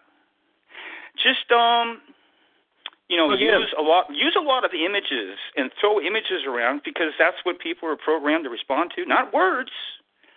Images. You see, books are not important anymore. Images attract people because they're programmed to be attracted to images. You cannot bypass words. You're never going to bypass words, not unless you're using telepathy. You want to use telepathy? Okay, but we're not talking about that, are we? I mean, Chris is don't. I don't believe in that, Dave. Well, that's good. It makes my job easier. Okay. See, sometimes this actually helps me. uh, your superstitious beliefs, but um, yeah, I mean, uh, most of these conspiracy theorists, their world is defined by YouTube. That's their, you know, they what they did see. This is a psyop, the YouTube psyop. Uh, you know, if you're not going to believe what you're told on your barking boo box, then we're going to give you YouTube. Okay. Now there's such a multiplicity of opinions on there. You don't see this on television. I mean, you have 9/11. Notice that all the all the all the channels they all tell you the same version. How do we know that? Well, you know, it had to do with Bin Laden, and now we have to go to war with Iraq. Oh, but there's no conspiracy because this is the absolute truth, and uh, need to be a good citizen, believe what you're told, and send your sons and daughters off to die for a good purpose. Uh, because we want to have a massive blood ritual, and you're too stupid to figure it out because you don't believe in that kind of stuff. So the joke's on you. Okay. But um, yeah, I mean, we're going to see what they're going to do with this thing there in Burns, Oregon. And see, they chose a city with the word Burns, and I'm not claiming I know what it means, but I'm highly suspicious. Because there's other little local towns that don't have potentially esoteric terms like Burns, and actually, te- they're actually telling you that there's a fire going right now. It's building, and uh, that's not hard for me because I live in Washington State. And unless they lied to us about this, which is very possible, there was more, uh, you know, wildfires last summer in the history of Washington State, and they were breaking records also. Now, I'm saying these fires are started artificially. People have seen real men on hills starting the fires, but they also use like maser technology, and that kind of thing has we're talking about beam weaponry. People have actually seen that. These fires just explode out of nowhere. There's beams coming from outer space. Uh, and you know, the way you can tell that that's all fake is just think for yourself for about 30 seconds. Do you really think they can't come up with better technology than a helicopter with a with a big uh, bucket of water going back and forth. That's a mockery of your intelligence when they show that on local news. It's see how stupid you are. You actually think that this is how you fight a forest fire. Uh, they've got nanotechnology that can put out a forest fire in probably about one second. Okay, and there's also um, people that have um, created vastly superior methods that can put them out in a few minutes and what have I said before about trying to get these products to help humanity through the patent office in a system of control that Dave says is a massive cult? Uh, zero success rate. And we're not, not here to help you. Okay?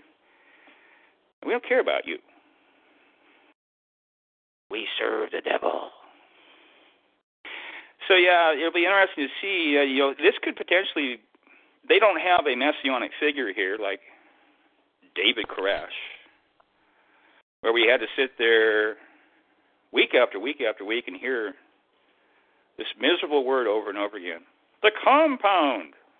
Remember that one, Bruce? The compound. Oh yeah. The compound.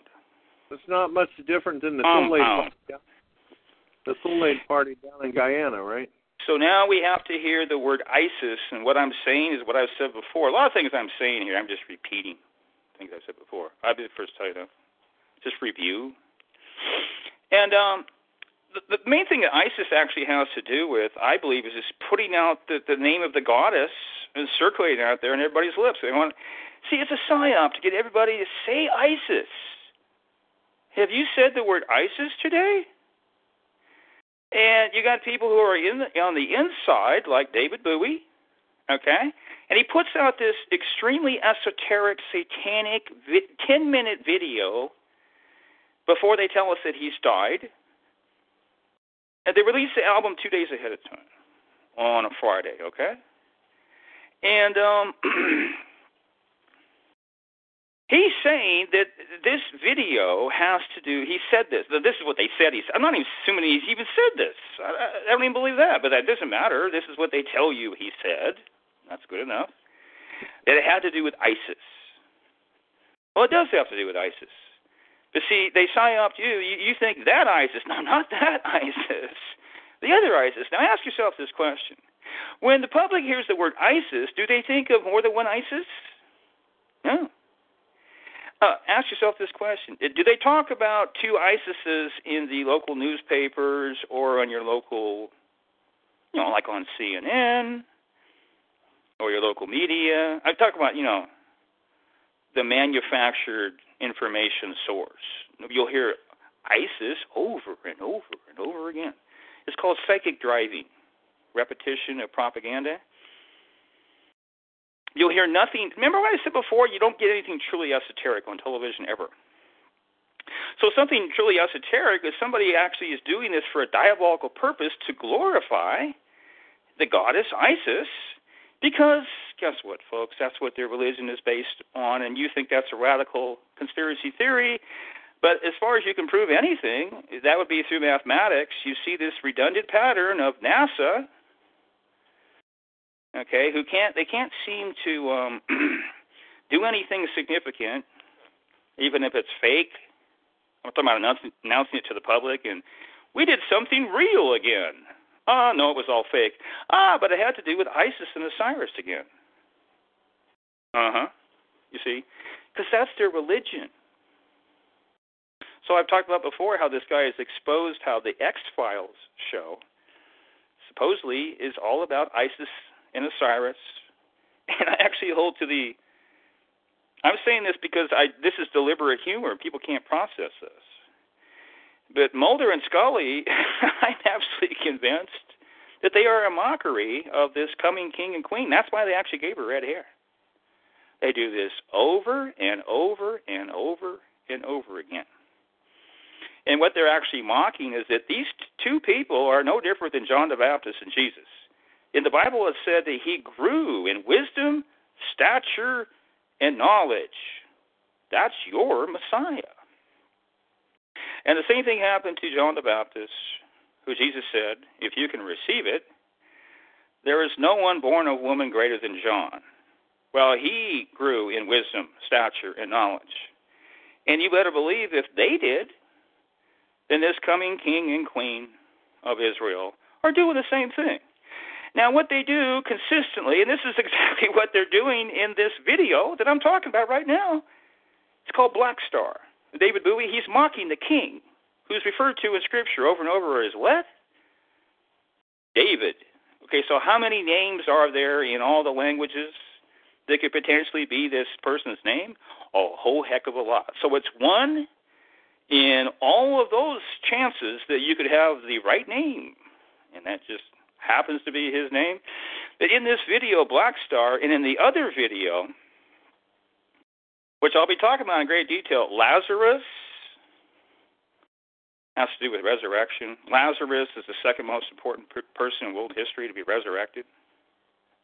And David Bowie calls that the name of the video. Okay. In both of these videos, Black Star and Lazarus, he's presenting himself as a blind man. They do this over and over again. They did this, they're, they're mocking this new Elijah, who's the same figure in this film called The Book of Eli. You see? Now, if you don't think you do this kind of stuff, you should see this this video of David Bowie. He's dressed like Elijah. kind of like a medieval Elijah. And uh, it's he's he's actually called a prophet. And he's up there doing all this crazy blasphemous stuff. And it's all deliberate mockery. So in the book of Eli, they present this guy as being blind. They do this over and over again. Why are they doing that? They did it in the Blackstar video. They did it in the Lazarus video. His eyes are actually covered by a bandage. Okay, and they're showing, they're communicating something there that he's he's he's he's blind, and he needs to be healed and have his eyes opened. And he's, they're mocking him because he has these two little buttons over the bandage. That's that's a mockery, folks and they're and they're black. You know what I mean? Because they could have been uh, one out of ten other colors or something like that. and you start seeing these patterns emerge consistently, consistently. See, people are not looking for them. That's why they don't see them. Okay, so they're mocking this person because he has to learn. Guess what, folks? Just like Jesus. But see, the Illuminati, they already know all this stuff that he's learning. Remember now, Jesus had to learn, right? You want to blow some Christian minds? Let's put the Illuminati in the first century, which I actually do. And I actually believe, are you ready for this one? They photographed Jesus. You want to take it one farther? I actually believe there's a photograph of Jesus on the internet in the first century. uh, we have a forum out there that's just started. That would be a good place to put that. Now, nobody's going to prove anything, and nobody can disprove it. You know what I mean? I have reasons to believe that this is a genuine photograph of Jesus. Now, here's the thing. I believe the Illuminati has existed since the antediluvian period, and I believe they had technology way back then. But let's put them back in the first century. If they had the ability to photograph things, it's not that hard to do it. I tell you flat out, they had photography, uh, you know, like Leonardo da Vinci and stuff like that. Those inventions he was rolling out there, that's the stuff that he had permission to reveal. You understand that? Permission. Because he was one of them too. Okay? So, if they had the ability, do you think that they would photograph Jesus? That is a very dumb question. Now, it would be just like the Illuminati to take one of these photographs and put it out there on some bizarre conspiracy site where this person is already totally discredited and their program too, and just let it sit out there and watch people react to it. These are the things that they like to do. That's what Dave believes actually happened. Wow. This is a very strange show. Are you getting the uh, EBGBs, Bruce? I- I'm sorry, what was that, Dave? Are you getting the EBGBs? No. What are EBGBs? That's when you feel that something is not quite right. Um, This, this is not in accordance with your programming. well, you know, uh, I didn't see this on television. I've been watching I- television for 50 years, and I've never heard him talk about this. yeah, well, the uh, um, you know, if uh, the de- the devil doesn't, uh, devil's been around for a while, right? So, He was here last week, wasn't he? Huh? He was here last week. I'm not sure how far we can place him in the distant past, but I know he was here last week. Oh. yeah, um, yeah, you know, they're not. He's not going to come out and tell everybody what he's doing, right? Uh, he does both. He's behind uh, He the revelation of the method, but he does the same thing as his consort, this Kali goddess I'm talking about, and I've said before that she has the same agenda to him. She um it's it's beneficial for her to not make herself known in the big picture, but they do both. They they're constantly pointing to themselves over and over again, but it's always in a covert way. But see, when I say that they don't ever do anything esoteric, that's esoteric, but it's never explained. See, in other words, they don't try to explain anything that's truly esoteric on television. They're throwing esoteric stuff at you all all day long. Look at all these symbols, like you know CBS. What is that? That's the Illuminati Eye. Okay, ABC. That's the plumed serpent, man. If you look at the um, the older symbolism there, back in the 1960s and 50s. Oh no, I'm talking about NBC now. Yeah. Um, it's not a serpent; it's related to it. It also has to do with phoenix symbolism, Mhm. and that, it's actually a name for Satan. I'm trying to remember it right now. It's an, actually an ancient name for Satan. That's what you have there on uh, the ABC logo. But they're throwing all these symbols at you, and they're all esoteric. Now, ask yourself this question How many times has television ever. I'm going to even question this. I'm going to make a statement. How many times have they ever uh, broken down one of these symbols? Now, I'm going to stop right there. They're doing some new things on, like, the History Channel. They're talking about shadow government. Okay? If they do stuff like that, they may have started like decrypting the American dollar bill. Now, what they'll do, they'll say, conspiracy theorists believe, right? They're not saying, you know, this is the truth, but they say conspiracy theorists are blogging about, you know, the American dollar bill has to do. You know, they will not use even terms like predictive programming. Oh no, we're not going to. We, we don't want to educate you about that yet because we're not trying to educate you. We're just throwing you titillation out there so we won't get too far behind YouTube. Because if we get too far behind YouTube, we're going to lose our audience. And so we have to keep dribbling out little meaningless trivia, conspiratorial trivia, to make you feel as if you're being educated and illumined, enlightened. Ever learning, but never coming to the knowledge of the truth. hmm So that's what they're doing, and they're, they're progressively revealing stuff. I wouldn't go so far to say revelation of the method, but it it kind of crosses over into that. But to me, that's something that's more significant. Um, you're not going to get there much there on the History Channel, but the History Channel is where it's at. They're going to tell you all about Hitler and the UFOs, and they're going to tell you that Hitler had the UFOs, even though it's virtually impossible for anybody to prove that.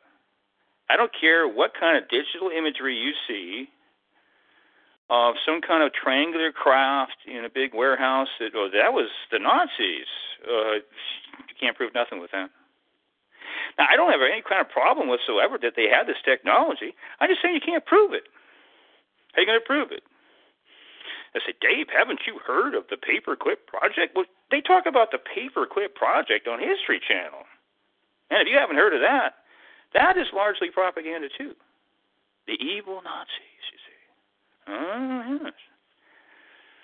But yeah, they did uh, bring these people over, and they were involved with our space program, NASA. But they're not going to tell you that NASA is run by Satanists, just like every other organization. They're not going to tell you that. So I'm supposed to be impressed by that. Who cares? Can you talk about Satanism on History Channel? Can you? Now they'll have the they'll have these documentaries on Satan. You ever see that, Bruce? Satan, hell. Oh, no, I think hell. I, yeah, a two-hour documentary on hell. They had one on the other day, and they'll have one on Satan. But they don't ever come out and tell you that Satanists are are running NASA and the educational system and uh, the health food industry and yeah. everything else. Oh no, Mr. Bill, you're going to crash my reality. No, we can't talk about that because we're Satanists and we don't talk about ourselves because we imitate our father and our mother. And you can tell something's haywire because every single time that you hear Isis and Osiris, you never, ever, ever hear Osiris first. It's always Isis. Just like you always hear the queen, but never the king. And guess who designed the chessboard? To communicate the same truth. And people think I'm strange because I talk about a matriarchal rulership in the Illuminati. Yeah, the they're queen telling us everywhere this is true. They don't talk about that in the History Channel. They want to talk about Satan. They don't talk about the Dark Goddess. yeah, hey, I gotta go, Bruce. Um, too. Uh, this guy's uh, home, and I gotta give the phone up. And uh, I'd rather do it before I actually get asked. Okay. Good night, brother. Yeah, thanks for stopping by. Let's do it again, uh, whenever that will be. Okay. Um, Yep. Jesus, brother. We'll see you. Take care. God bless. God bless. Bye. Thanks for stopping by, Eddie and Teflon and Clyde. Catch you guys later. Okay, round two. Name something that's not boring. A laundry? Ooh, a book club. Computer solitaire, huh? Ah, oh, sorry, we were looking for Chumba Casino. That's right. ChumbaCasino.com has over 100 casino style games. Join today and play for free for your chance to redeem some serious prizes.